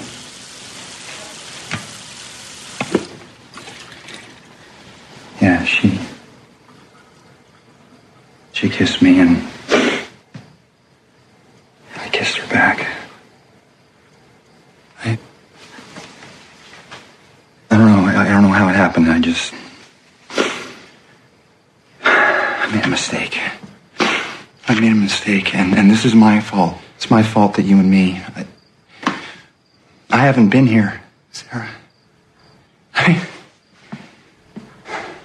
we don't even talk anymore. I hate what's happening to us, and I promise you that things are gonna be different. I'm gonna, I'm gonna, I'm gonna work less. I'm gonna be here for you. Okay, I'm gonna fix this. We're gonna go back to the way things were. I'm gonna fix this. I'm gonna fix this.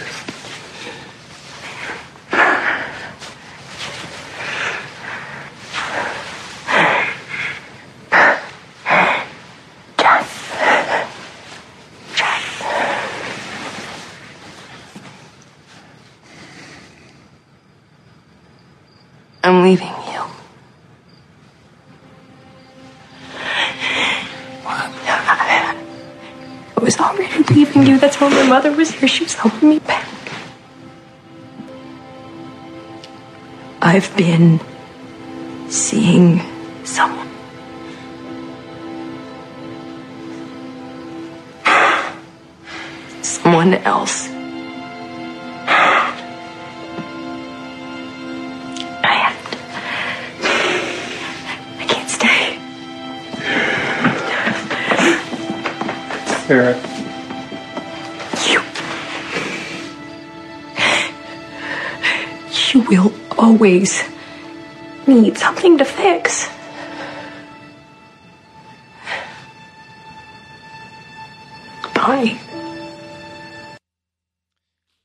Josh, Marriage Story turned out a little bit different from what I remember.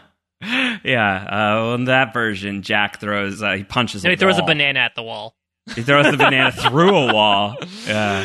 At least he's not. At least he's not next to the feelings wall in the in the Swan. Yeah, station. exactly. Like, oh, your Uh, wife left you. look at you crying. Your wife left you. What are you so Who, who does dishes? Who does dishes? Here, let me take care of that. As it magnetically steals the forks. So uh, I want to talk Um, about this from Jack's perspective first, because oddly enough, Josh, this reminded me of a song from my personal favorite musical, Into the Woods. And spoiler alert for Into the Woods, uh, there is a moment where you know there there's a the center are a baker and his wife. In the first act, they're childless. They're searching for a child. Second act, they have a child, and she has a brief tryst, a moment in the woods. Uh, with a Lothario prince who happens to be Cinderella's prince, and she sings this whole like soliloquy about that moment and how she feels a bit torn about you know going back to her life with her husband and her child. And the final lyric that she sings is let the moment go. Don't forget it for a moment though.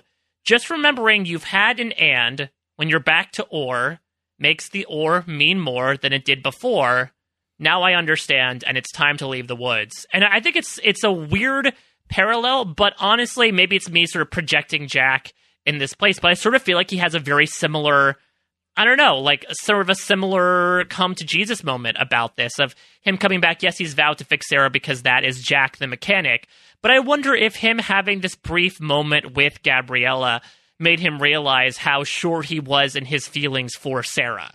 And that him coming back was like, yes, this was a moment, but if life were only moments, then you never know you had one. You need consistency. And I know that my feelings for you are consistent. It's just unfortunate that Sarah, whether due to Jack pulling away emotionally beforehand or herself pulling emotionally away, had her own moments in the woods and she's leaving him there. Yeah.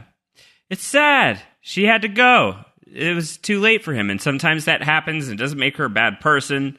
Uh, means these two people have drifted apart irreparably, at least from her perspective. And that it only takes one in that in that equation. Um, Yeah.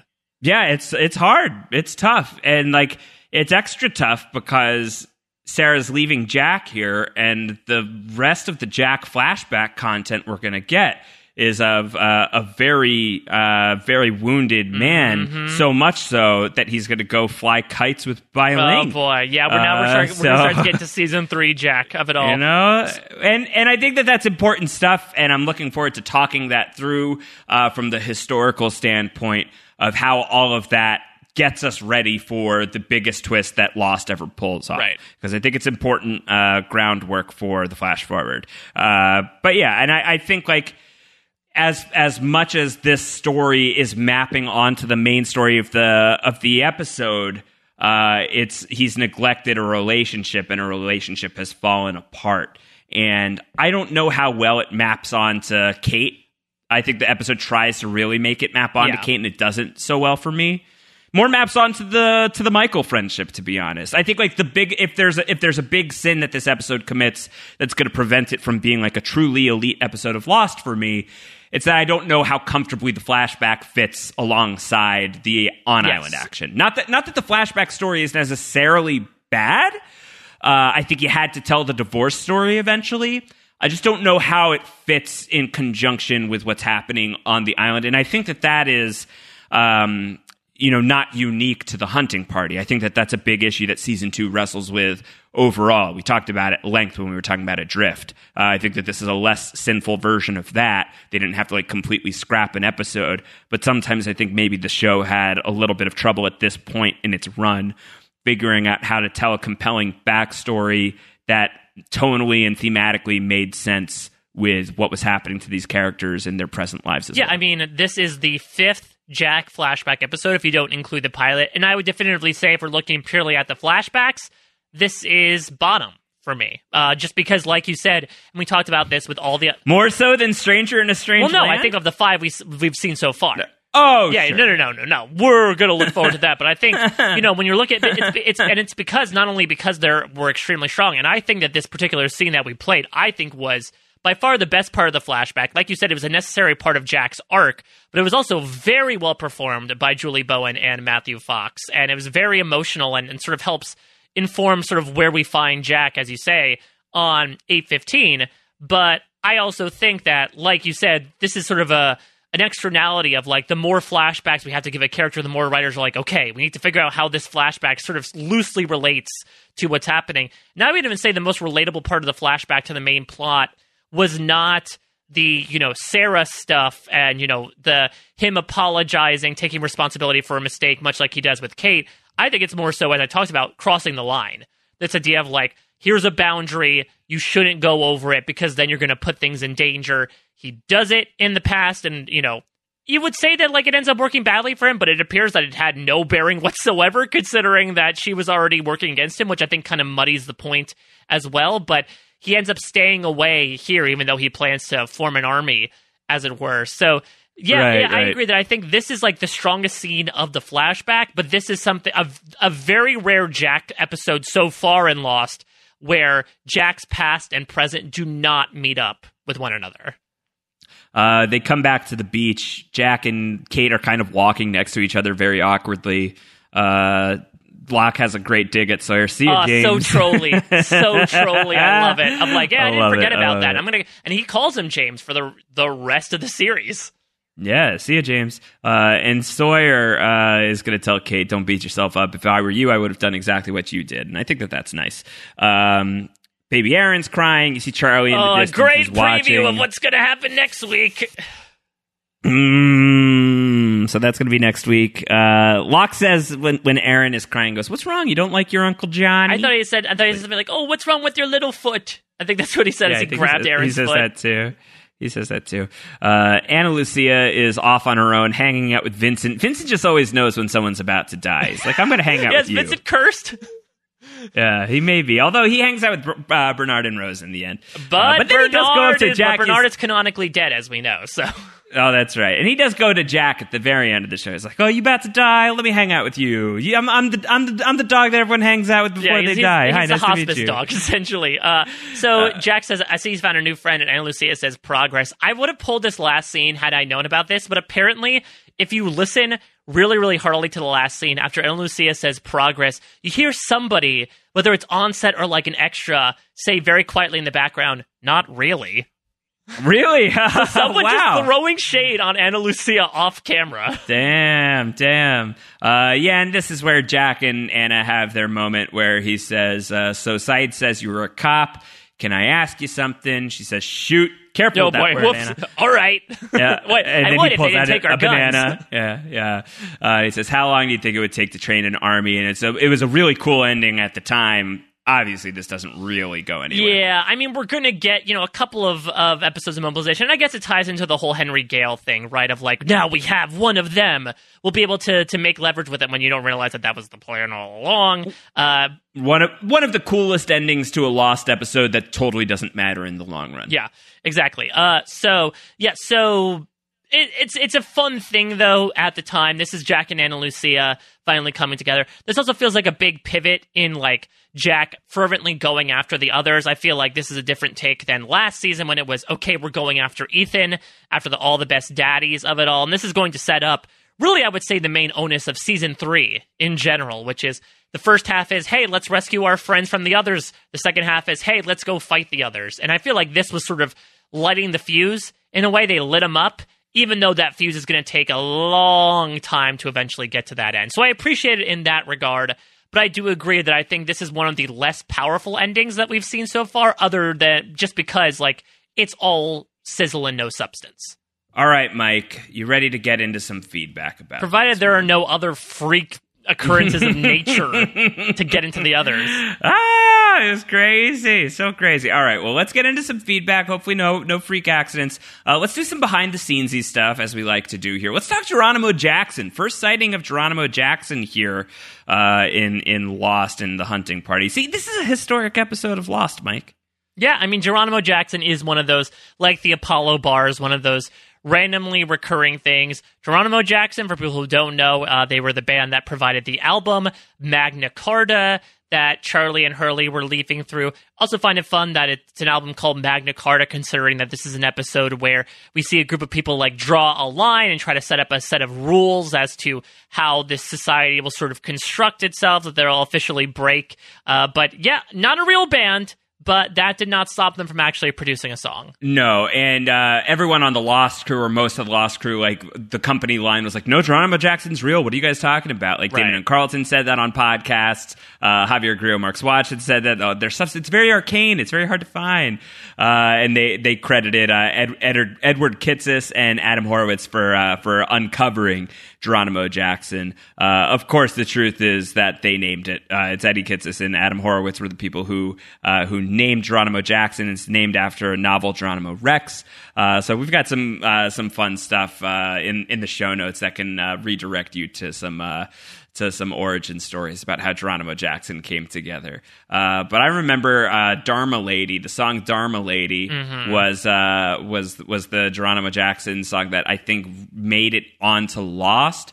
And being like a super Lost nerd, like I've listened to that song Dharma Lady way too many times. Yeah, I remember they made it like free to download off of iTunes. So they just like were trying to put it as like free marketing. I mean, Lost, and this was talked about in uh, one of the Sci-Fi Wire podcasts that were done uh, several months ago, was really one of the first shows to produce an immersive experience across many mediums of pop culture. Uh, also, you know, there's a season two DVD feature where Kitsis and Horowitz describe the band's backstory, which is that this guy Keith Strutter uh, ran away from his home in Kentucky in the '60s and went to San Francisco, and they they like started up playing burlesque shows, and then they they never headlined, but they only put out one album, which is like super rare. So obviously, I guess one advantage of having a, a hatch that is just like firmly stuck in the 70s is that you do get some like pretty rare collector's items. Yeah, and apparently uh, in He's Our You, the the season five episode, in a commentary track, you find out that there was uh, one of the members of Geronimo Jackson actually was a member of the Dharma Initiative. Yeah, and I think that also in that episode, like there's a po- Geronimo Jackson poster in like the break room as well. So you have to be like this guy was like putting up posters for his own band. Uh-huh. He, he was, was- the, he was the Charlie. He was legendary in uh, yeah, exactly. He was legendary in the Dharma circles. Uh, Geronimo Jackson was lit back then. Um, some other deep cut stuff is obviously uh, in the the Mister Friendly scene. He says something to the effect of somebody a whole lot smarter than anyone here once said. Since the dawn of our species, man has been blessed with curiosity, uh, which is uh, an Alvar Hanso quote, uh, founder of the uh, the Hanso Foundation, which funded the Dharma Initiative, which has never paid off on Lost and only paid off in the ARG, the alternate reality game uh, for uh, that was surrounding Lost. Uh, but still, in season two, like they were trying to make that a thing. Right. Uh, I mean, it's like if that's like the quote, that's the Hanso quote that you have to quote in this moment to like evoke a really wise man. It's kind of a bad quote. Since the dawn of our species, man has been blessed with curiosity. It feels like, Like- a John Hammond quote. but it doesn't like i mean it doesn't it just doesn't seem that profound this is like the this is the guy who's a lot smarter than everyone here i feel like jack's pretty smart Well, do you, do you think that the I don't know? I'm like I'm wondering also how friendly knows this quote by heart. Do you think this is part of the manipulation? Do you think that during their orientation, which we'll see a bit of during Namaste, that like this is one of the things they had to remember, like the Pledge of Allegiance, the famous Alvar Hanso quotes? yeah i don't know they like everyone had to memorize like the dharma videos Uh, and so they just like for a while maybe they didn't have a, a lot to watch. Yeah, so it just became like gray matter. Like you just Mhm. repeat it through your head, and the words just sort of lose meaning. Which, to your point, the words don't have a lot of meaning to begin with. Though maybe you you more so take umbrage with Mister Friendly saying, assuming that everyone here is less smart than Alvar Hanso. I just don't think the quote's very good, but whatever. Whatever. All right, let's get into some feedback from the listeners, from the hatchlings. This is from Riley Wigmore. Uh, Riley Wigmore writes in and says, I think this episode really puts a finger on why I hate Jack so much, especially in the early seasons. Jack is an a hole. We all know that. But those words to end his flashback here, you're always going to need someone to fix. I think it goes further and it hit me. Jack always needs someone to fix so that he's in charge, so that he's in this power position. And I think subconsciously, Jack will break someone so he can fix them. What happened in this episode was Jack's fault. Jack denying Kate to come on the journey when she's capable and proven to be of help in times like these, just to punish her and because he's mad at her. I think partly because Sawyer loves her, as he heard, and Kate isn't entirely his, and his jealousy is frankly sexist and misogynistic, and he is even getting Sawyer, of all people, in on this. But he did it, I think, because he wants her to know she's wrong, to break her a bit more and make her come back to him wanting to be fixed. And then Jack can fix her and she'd be quote unquote his. I think that that wording Wow. is interesting. I think that wording is interesting because that's very Ben Linus uh, when Yeah. he says to Juliet, like, you're mine. Um, it's a lot. This is a big, that's a big take on Jack. That's a big take on Jack. I'd agree with it to a certain extent. I personally don't feel like Jack feels like he needs to be in charge because he needs something to fix. Like, I do not feel the ability to repair something is inherently tied into leadership. And maybe that's my own takeaway from things, but like someone like Sayid is very easily able to fix many things, both emotional and physical, but I don't necessarily see him as an um, uh, you know an, an absolute leader because of it. I, I I feel like Jack's want to take charge is maybe from a different idea than feeling like he needs to to fix things at all times. Like they might be tied into one another, but I don't know if correlation necessarily leads to causation here. Yeah, um, but I, I think that I think that there's something there. I mean, certainly, I'm a big champion of the idea that Jack is as compelling of a character as he is uh, because uh, he is an asshole, uh, and he's like the asshole who thinks he's the hero. Right, and, and that's the thing as well is that we're not looking for the like sterling, shiny, perfectly good person as the hero of our story. Yeah, I mean, like that. I like that he's unlikable. Exactly, works- I agree. It works for me because it gives you somewhere to go with the character. Uh, that you know he's he's very imperfect, and he's one of those imperfect people that that you know acts and operates as if he's perfect sometimes. Uh, and it's real. It's really only when he starts to uh, actively let go of being a decision maker and like being more present in the way that Locke is present in that scene in the hunting party with Mr. Friendly. Once he's allowed to like be like open to present experiences that he's finally able to become uh, I think a, a pretty likable character at that point. Um, but for now, yeah, he's supposed to be unlikable. I think that that's always always the, Well, yeah, always I, been the I think that he's supposed to. I don't know if it's unlikable as much as he's shown to mess up, and I feel Yeah. like that's a distinction as well. In that, like, we've seen him do th- things wrong and act in the wrong, and I feel like that might be tied into unlikable. But I think it's also tied into being human. And Jack is going to learn from those mistakes, as you said. But we're going to watch him make those mistakes as a opposed to maybe some other characters who might be a little bit more perfect in the decisions that they make, but as a result won't have as much of a journey to go through. So you're really sort of balancing like, do you get arc or do you get likability? Uh, Stefan Johnson said, Why are Jack and John scheduling shifts at the hatch together? Great question.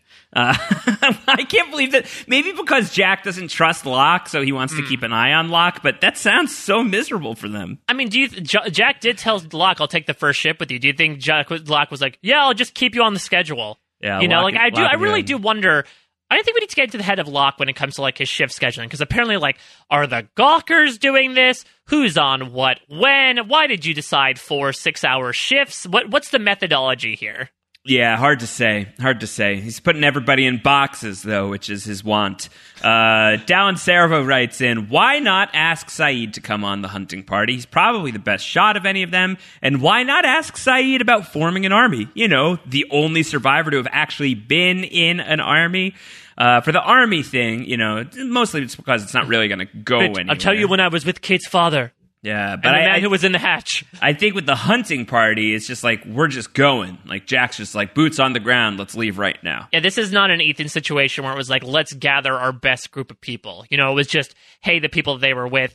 I mean, I mentioned this before. I think that on paper, Sayid was probably on paper. Sayid's probably the best person to take really into any scenario. He's a cool head. He's someone who has dealt with the more mystical pieces of the island. But I could also see Jack in particular having some respect for Sayid and sort of like wanting to keep him at arm's length so he can grieve in his own way. Yeah, I think that that works for me. Uh, Daniel Brennan writes in Whatever comes of this conversation between Ana and Jack about starting an army, it's such a weird way to end the episode because its placement makes it seem like this will be a major plot point in future episodes, and then it is seemingly forgotten about. Yeah. Mm hmm. Yeah, I mean, there- there's, there, there- I remember there's going to be one scene, I think, in a couple episodes from now when, like, I think I remember, like, Steve wants to be a part of the army or something. Like, they, they recruit a couple people, but honestly, I think that the arrival of Henry Gale really throws a spanner into the works and just puts them on a different type of mission than them saying what they did in season three, which is, hey, let's charge headfirst into the other's camp and take them on. Yeah, and I think uh, from a creative standpoint too, not just like the practical what's happening in the story, but the practical what's happening in the creating of the show is we're very close to the introduction of Michael Emerson into the universe of Lost, and he is transcendent. And they're Oh like, my god! I can't. oh, we are two. is- We are three. What three episodes? Two, three episodes away. Episode fourteen, right, from introducing Michael Emerson. one of Lost. one of them, one of them coming up soon. Uh, so we're We just got to get through a uh, one, a couple of little doo doo doos before we get to that golden golden standard. Yeah, we've got to get through Fire Plus Water. I love the long con, so I'm excited for the long con. But then we're then we're at one of them, and then we're in uh, we're we're finally officially in Ben Linus territory all the way through, uh, which is exciting. I mean, I guess first it's Henry Gale territory, but then it'll be Ben Linus territory. It's all Ben Linus. It's Yeah, exactly. It's, it's just whether you put his name in, uh, whether you give him a pseudonym or whether he's the OG the whole way through. Uh, from the Ben behind the curtain, this episode could have been centered around nearly anyone. They didn't have to make Jack the center of the plot about Michael running off to find Walt. Should this episode have been given to someone else? What do you think? In do this, you ca- in this suggestions? case, are, I mean, are we are we like writing a flashback for them, or are we taking a flashback that has that is going Uh, to I exist mean- and giving giving it to that character? Well, how about this? I mean, I think with with the knowing of who these people are, knowing who these characters are, is there a character that is involved in this episode that has a viewpoint into what is happening in that main storyline? And that would be Jack, John, Sawyer, and I guess that that would probably be it because Michael is obscured from us and Kate is mostly obscured from us. Ooh. So I got an ha- idea. You'd have to be talking about either Locke or Sawyer here. What if we did Locke, but use the flashback from further instructions? Uh, so have him as a pot farmer here in the hunting party. Yeah, but he deals with authority. You know, the undercover cop. Well, and, now- the central premise of the of uh, of further instructions and the pot farmer flashback is you're a farmer, not a hunter, John. Exactly. And so, listen, I guess if you're trying to bargain between this Jack flashback where he cheats on his wife and Locke the pot farmer, give me this flashback any day of the week. Yeah, I think so too. Uh, Dallin Servo had written in, There goes Harold Perrineau for the next three months. This episode aired January, doesn't come back until April 12th. Uh, I seem to remember Harold being a little frustrated with his character around this point. Remember him on a late night show poking fun at his sporadic appearances by comparing it to working for the CIA, where he'd suddenly get a call and he'd have to get down to set ASAP. Yeah, I can imagine this being frustrating for him. I know that he was also like kind of mystified by uh, his placement in the end of the series, aka not being brought into the church. Uh, I interviewed him once for uh, he was doing uh, voice work for uh, an anime uh, movie based on Blade the Vampire Hunter. He was Blade, uh, and we did an interview about that. And I couldn't have Harold Perrineau on the line and not ask him like, "Do you think they did you dirty on Lost?"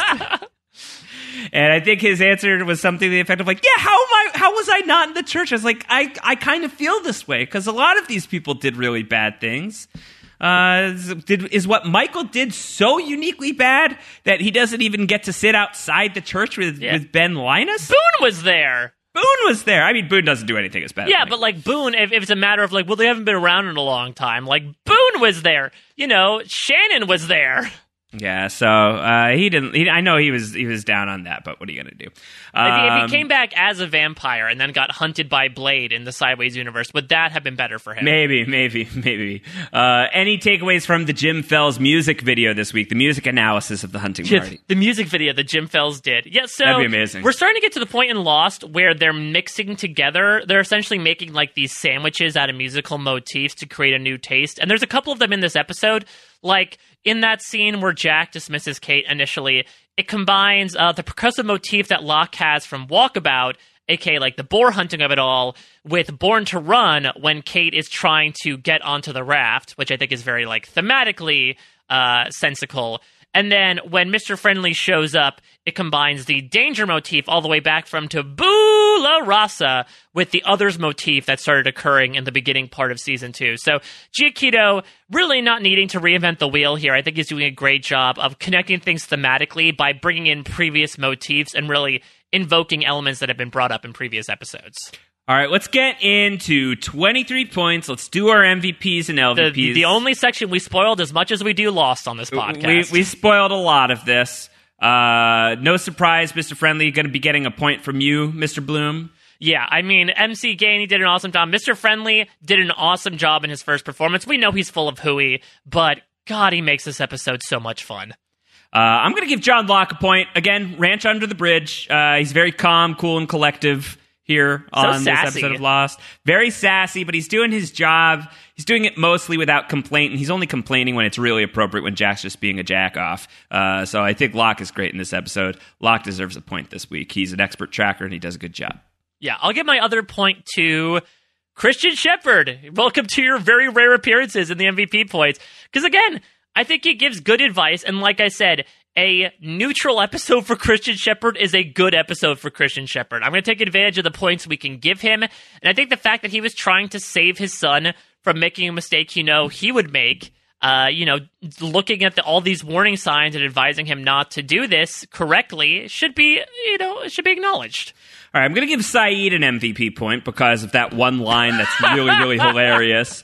It's iconic, it's great, and it just shows that, like, they can still do stuff with Sayid even after everything that's gone on and still use him effectively. Like they're building the case back up to like how can we do things with Sayid, and I think it's a it's a good first shot. Uh, so he's our he's one of our standard MVPs. Uh, so Sayid's going to get a point here. Are you doing I- this just because Eko wasn't on this week and you want to try to make this, you know, a pretty uh, interesting scene? yeah competitive maybe i don't know here no but here's the one where uh so last week mike you gave an lvp point to heroin Uh-huh, the drug yes.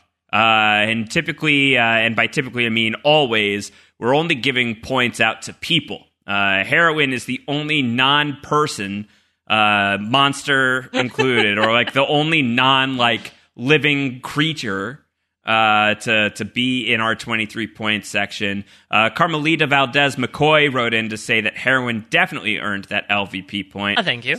So you had some support there. But if you're going to be able to get away with some MVP LVP wonkiness, I'm going to do one too. And I'm taking my third MVP point. I've got the three this week. You've got the two. And I'm taking my third, Mike, and like a scripture stick, I'm holding it out and I'm smashing it in half with my knee. Uh, only after like six attempts and really hurting my knee. Uh, you and going I'm fish back it? I'm gonna split it. I'm gonna split my MVP point. I'm gonna Okay. give I'm gonna give a half to Jin and a half to oh Sun. Oh my God! Josh Solomon Wigler is here, ladies and gentlemen. and I am up going, a point. And I am going to split a point between the Kwons, setting a very dangerous precedent for their very effective communication. And otherwise, if, if I don't do it this way, then I have to not give Sayid the MVP point, and I think Sayid gets the MVP Yeah, point. that would be very depressing, much like the music. I love So if this. I anyone's if anyone's really mad at this, then write in and let us know. But we now have precedent for half points. Oh, I, lo- Uh, I love that. In the beginning of the series, this is like the exact opposite of this episode. We drew a line in the beginning of the series, and we have just been erasing it slowly every episode to live in Yeah, this you- lawless society by the end of it. Have you guys noticed we don't really do fifteen or sixteen others anymore? Didn't really talk about that. And don't even get happened. into us about the 180 minutes rule or whatever. Oh, that's done. That's done. That's dead. That's long dead. All right, let's talk about LVPs. Who do you got, Mike? You've got three. I've got two. Uh, so I mentioned this before. I'll just I'll just string them off. So Kate first. I know that you give her some rationale, but she did put herself in danger and also put herself at the mercy of the others. And I'm gonna, you know, there's a lot of blame as to like who's to blame for the Jack and Sarah breakup. I honestly think it takes two to tango. I guess more partners in this case. So I'm going to give a point to both Jack and to Sarah. No half points here. I'm committing fully to it. I think they were both in the wrong. And unfortunately, you know, we'll see Sarah maybe a couple more times, but I think depending on the next time we're going to see her, this puts her at a zero overall. She may be skewing negative by the time we finish with her. Um, all right, so I'm going to give an LVP point to Michael uh, because I think Michael uh, should not have done what he did. Uh, I think that that was bad, and I guess I get the rationale to a certain degree. Um, but maybe trust these people a little bit more. Maybe like talk to Sayid. Mm-hmm. See if you can like uh, you know come up with a strategy with somebody who like might need something to do, like Sayid, uh, and this sets him down on the slippery slope. So Michael's getting an LVP point. Uh, the good news is he'll be gone for a long time. The bad news is he will probably. Yeah, I was going to say, it'd be like, great, coming back. Yeah. It's time for more MVP points. Whoops. I think he will never get an MVP point again. Would be my guess. And then I'll just give an LVP point to Angelo because he dies. Exactly. And I'm assuming that, you know, he had a long life as a chef. Maybe he appeared Mm-hmm. on a few reality shows before deciding to retire in Italia and he learned fervent Italian, forgot all his English, and then had a despicable daughter who was only after the money. Yeah, that's right.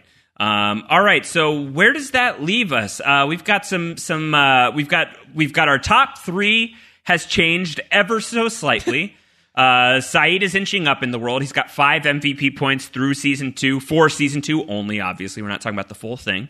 Um, Mr. Eko is still very clearly out in front with 11 to Sayid's five, but we now have a new third place in its in, in his own category because they were tied before. It used to be a tie between Jin and Ana Lucia at three apiece, but now Jin's got 3.5. So Oh my god, by a nose. Jin-Soo Kwon is our bronze medalist right now in season two. So that's great. That's great. All right, let's get to the 4.2 stars. Our episode rankings. I give a score. Bloom gives a score. Audience gives their score. We average that. We average the three points for our current down the hatch score. Flexible document. Keep sending those ratings in. Is this a uh, an elite episode of Lost? I would say it's an elite episode of Lost if it hits the fours, and I don't think the hunting party is, but I think it's almost an elite episode of Lost. I think it has it has some mythology setting up uh, set pieces that are that are underrated. It's got a, a truly iconic scene in the middle. Um, there's a lot about the hunting party that I absolutely adore. My first run experience with it is a lot more pleasant in my memory than it is for you, Mike. uh, I'm going to give it a 3.9. Uh, I think I enjoy the experience of watching the hunting party about the same as I enjoy the other 48 days, which is also a 3.9. That was my justification for it. But I will say that so far up to this point, every Jack flashback until the hunting party has been a perfect episode for me. It's been 4.2s all the way. Um, so the hunting party is our first one to not only not be a perfect score, but it's not in the fours. And I think, uh, other than through the looking glass, I don't think that there will be another Jack centric episode that will be in the fours for me. Mm. Maybe. I'm trying, I'm trying to think about like his season five flashbacks, if there's anything there. Or not real. It, well, that's not centricity anymore. That's really. true. You know, it's at least it's flimsy centricity at that point. Through the Looking Glass season three finale is obviously in the contention for best episodes of the whole show, so it's going to be a perfect score from both of us. There's no drama there at No, all. I don't think so. Uh, and uh, the premiere, I think, is uh, of season three is uh, is where like maybe some people, but I, I can't imagine I'm going to shift from this. But some people maybe, No. how could you not give that a perfect score? They cut, they show you Dharmaville the first time, and yeah, that's iconic too. Sort of like the Mr. Friendly speech here. Uh, but then they also spent a lot of time with like Jack just like yanking a chain and trying to uh, not drown. Yeah, I don't know. 316. Is, I know 316 is not like a Jack flashback episode. They they call it a Jack centric episode, and I really like that one. That was 316, 316 could be a four. 316 Yeah. could be a four. That's and then that, and that's a big like mythos episode, sort of like what this this friendly scene is. I So- mean, it's it's very stupid the way that they get back to the island. It's like ev- just like everybody sit in the same seats. Yeah. Uh, everybody get back on the plane. same seats, same seats. Like we're in a field trip. I like to think that like the real like science behind how they got back was just so much more con- convoluted than that. And uh, Eloise Hawking was just like, "Let me just dumb this down for you. Everybody just get on the plane, and it's going to happen." Oh, I'm excited to get to Eloise Hawking. That's gonna be. Oh yeah, that's gonna be fun. All right, what do you give the hunting party? Yeah, so we talked about this at the beginning of the podcast. I agree that I think this has some high highs. I really like the last. I guess I said like what the last third of it. Basically everything from the uh, the eponymous hunting party on, including the Jack Sarah breakup scene. I think is particularly strong. I think where this episode is maybe not so strong, and I wouldn't say outright weak, but definitely not as strong, are some of the other areas before it. I think it takes a little while to actually get there. I think the connection between the flashback and the the main plot itself is tenuous at best, and I'm not a huge fan of some of the choices that these characters make. So I was thinking around like the mid threes. I'm looking at some of these other episodes that I did. I definitely like it less than the other 48 days, despite the uh the montage at the end. The other 48 days feels more cohesive to me. Uh, I, I sort of have this in the same range as like Ooh and Found the first time that Michael went missing and Collision. So I ended up sort of splitting the difference and I went with a straight 3.5 for the hunting party. Uh, our listeners undershot me a little bit. They went with a 3.4 average for an average score of 3.59. You definitely buffed that score up, Josh. And the hunting party is in the top five baby episodes of season two so far. I think when you look down the the episodes of season two right now, that that placement makes sense. Uh, Man of Science, Man of Faith in the top spot, the 23rd Psalm right behind it, Orientation in third, the other 48 days in fourth, the Hunting Party in fifth, then Collision in sixth. I think that's an inferior episode to the Hunting Party, so I'm good with this. Seventh is Ooh and Found. Eight is Everybody Hates Hugo. Nine is What Kate Did. Ten is Abandoned. Uh, and clearly in dead last right now is Adrift. But Right shall now. It, shall it be dead last for long? Because next week, here we go. We're getting into Fire Plus Water, the episode of Lost that I contend is the worst episode of Lost. Is that true? Is this the worst episode of Lost? Is it actually going to be Stranger in a Strange Land is the worst episode of Lost? We'll find out. We're, you know, weeks and weeks away from that, but we'll get there. Uh, but for now, we are coming up again, once more, against an episode that's kind of not great. Uh, and, Yeah. and it, it will test the theory of are there are even the episodes of Lost that are not that great still better than not having an episode of Lost? Uh, I don't know. I'll tell you that Fire Plus Water is always an episode that I'll skip on a rewatch. I will really never watch it unless I really have to. Uh, so this is not an episode I like to revisit very often. I think it's got a, about one genuinely good moment, and that's John Locke punching Charlie in the face. Um, and that's about it. Ugh. But but am I going to have a better sense of humor about you all, everybody's? We're in quarantine right now, Mike. Lost meets you where you are. Do I need Fire Plus Water? Is Fire Plus Water going to be a 4.2? Anything's possible. Yeah. We don't know. We're in the upside down times right now. But yeah, I mean, this, it's going to be really interesting to compare this to Adrift because the one thing I will say about Adrift is at least Adrift gets you away from Sawyer and Michael for a good part of the episode. Correct me if I'm wrong, Josh. I don't think there's a B plot. I think this is all Charlie the entire episode. I don't know. We'll, we'll talk about it next week. I don't rewatch this one. I have like very little recall. Uh, So we shall discover. So. I mean, yeah. So this, unlike some, maybe some other episodes, this is not one where you're like, well, I don't like this, but at least I can escape to find out what's going on on the island. If my memory serves correctly, this might be a rough time. That being said, I love talking about any loss, especially breaking down when loss does not make such great decisions. That's why I actually really loved our coverage of Adrift. So if it hold as much water or fire plus water as our Adrift coverage did, I think we're in for a good chat no matter what, even if the episode is anything but. Yeah, and also if we end up with a shorter lost episode next week, that's all right. Lots of podcasts going on, so I could I could take a shorter one. Uh, speaking of those podcasts, let's give you a little bit of a, a tour around post show recaps right now because there's a ton going on. Better Call Saul is barreling towards its finale. It's got two episodes left uh, in season five. Antonio Mazzaro and I are recapping that on our Better Call Saul podcast. Joe Garfine and I have Westworld covered for you. Westworld just had a doozy of an episode, just hit the halfway mark of season three. We'll have our episode five coverage for you coming very, very soon. Jessica Liese and I are about to launch our coverage of Killing Eve. Are you a Killing Eve fan, Mike? Should I be like uh, sell me on it for a bit? What's what's sort of like the style of it? Here, I'll- I'll you ready? I'll, Yeah. I'll sell you on it right now. Do you trust me? Of course I do. Watch Killing Eve. Okay.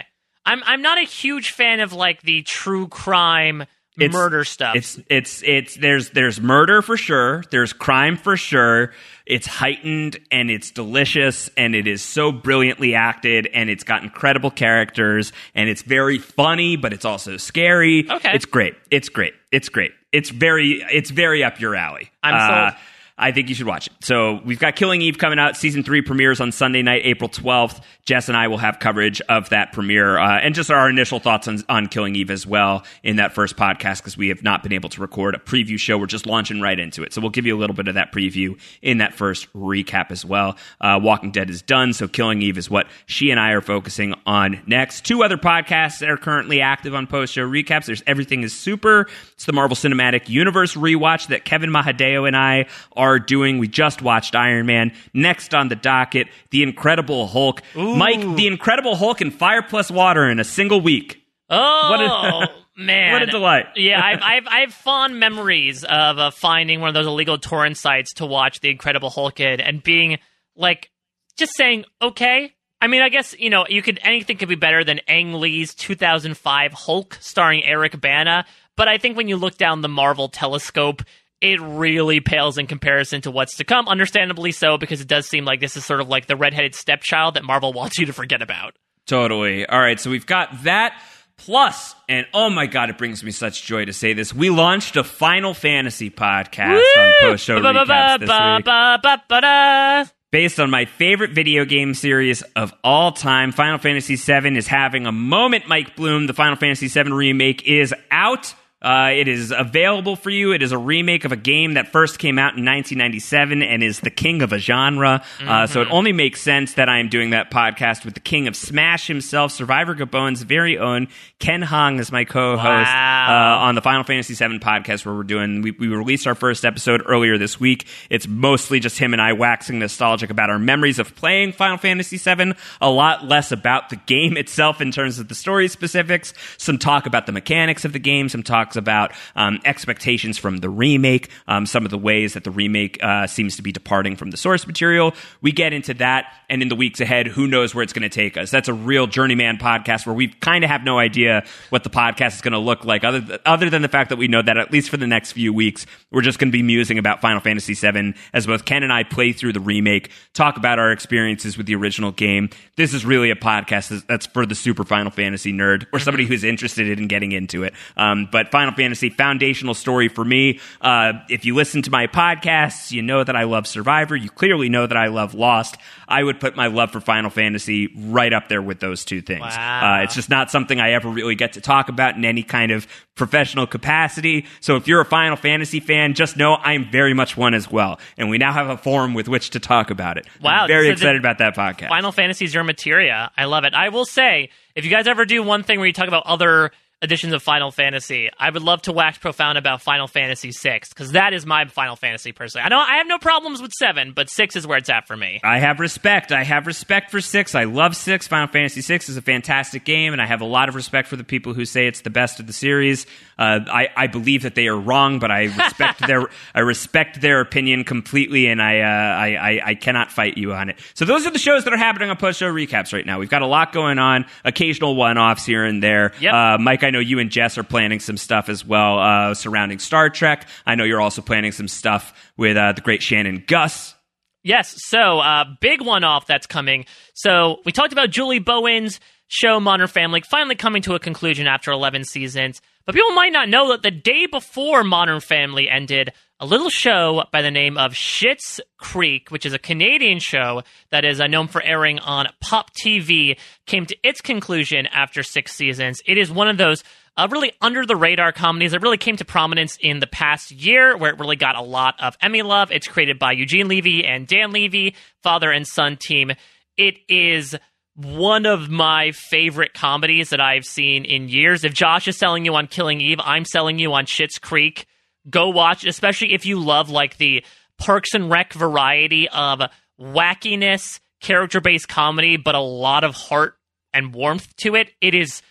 I have not cried at a show nearly as much as I have cried at Schitt's Creek uh, binge watching it. So be sure to check it out. Shannon and I are going to do a big sort of series recap about uh, our thoughts on the show, the way it ended, all the characters involved, and the arcs that they had, etc. And as Josh mentioned, even though Star Trek might be over for the near future with the conclusion of Picard, there might be a reason for us to gather some characters together to uh, perhaps go into the holodeck a bit and simulate a possible scenario for mm, I don't know 18 of these characters that could be classified into three different groupings and see if they can compete for 1 million bars of gold press latinum or something like that. So as Josh said, so much going on in post show recaps outside of the coverage that Josh and I both do of Survivor and Top Chef as well. So look, we're stuck inside. It's all happening. Be sure to check out the TV that we cover and the coverage of the TV that we cover. Okay, and begrudgingly, we are talking about Fire Firepost Water next week on the podcast here on Down the Hatch. If you got questions for it, you can send them in down the hatch at postshowrecaps.com. You can tweet at us at postshowrecaps is our main Twitter account. Mike is at a Mike Bloom type. And again, I am at Round Howard, like Ron Howard, because I am Ron Howard. Subscribe to Down the Hatch wherever you get your podcasts, your ratings, and reviews. Greatly appreciated. Until next time, everybody, take care. Goodbye. 4, 8, 15, 16, 42, 4, 8, 15, 16, 42, 4, 8, 15, 16, 42, 4, 8, 15, 16, 42, 4, 8, 15, 16, 42, 4, 8,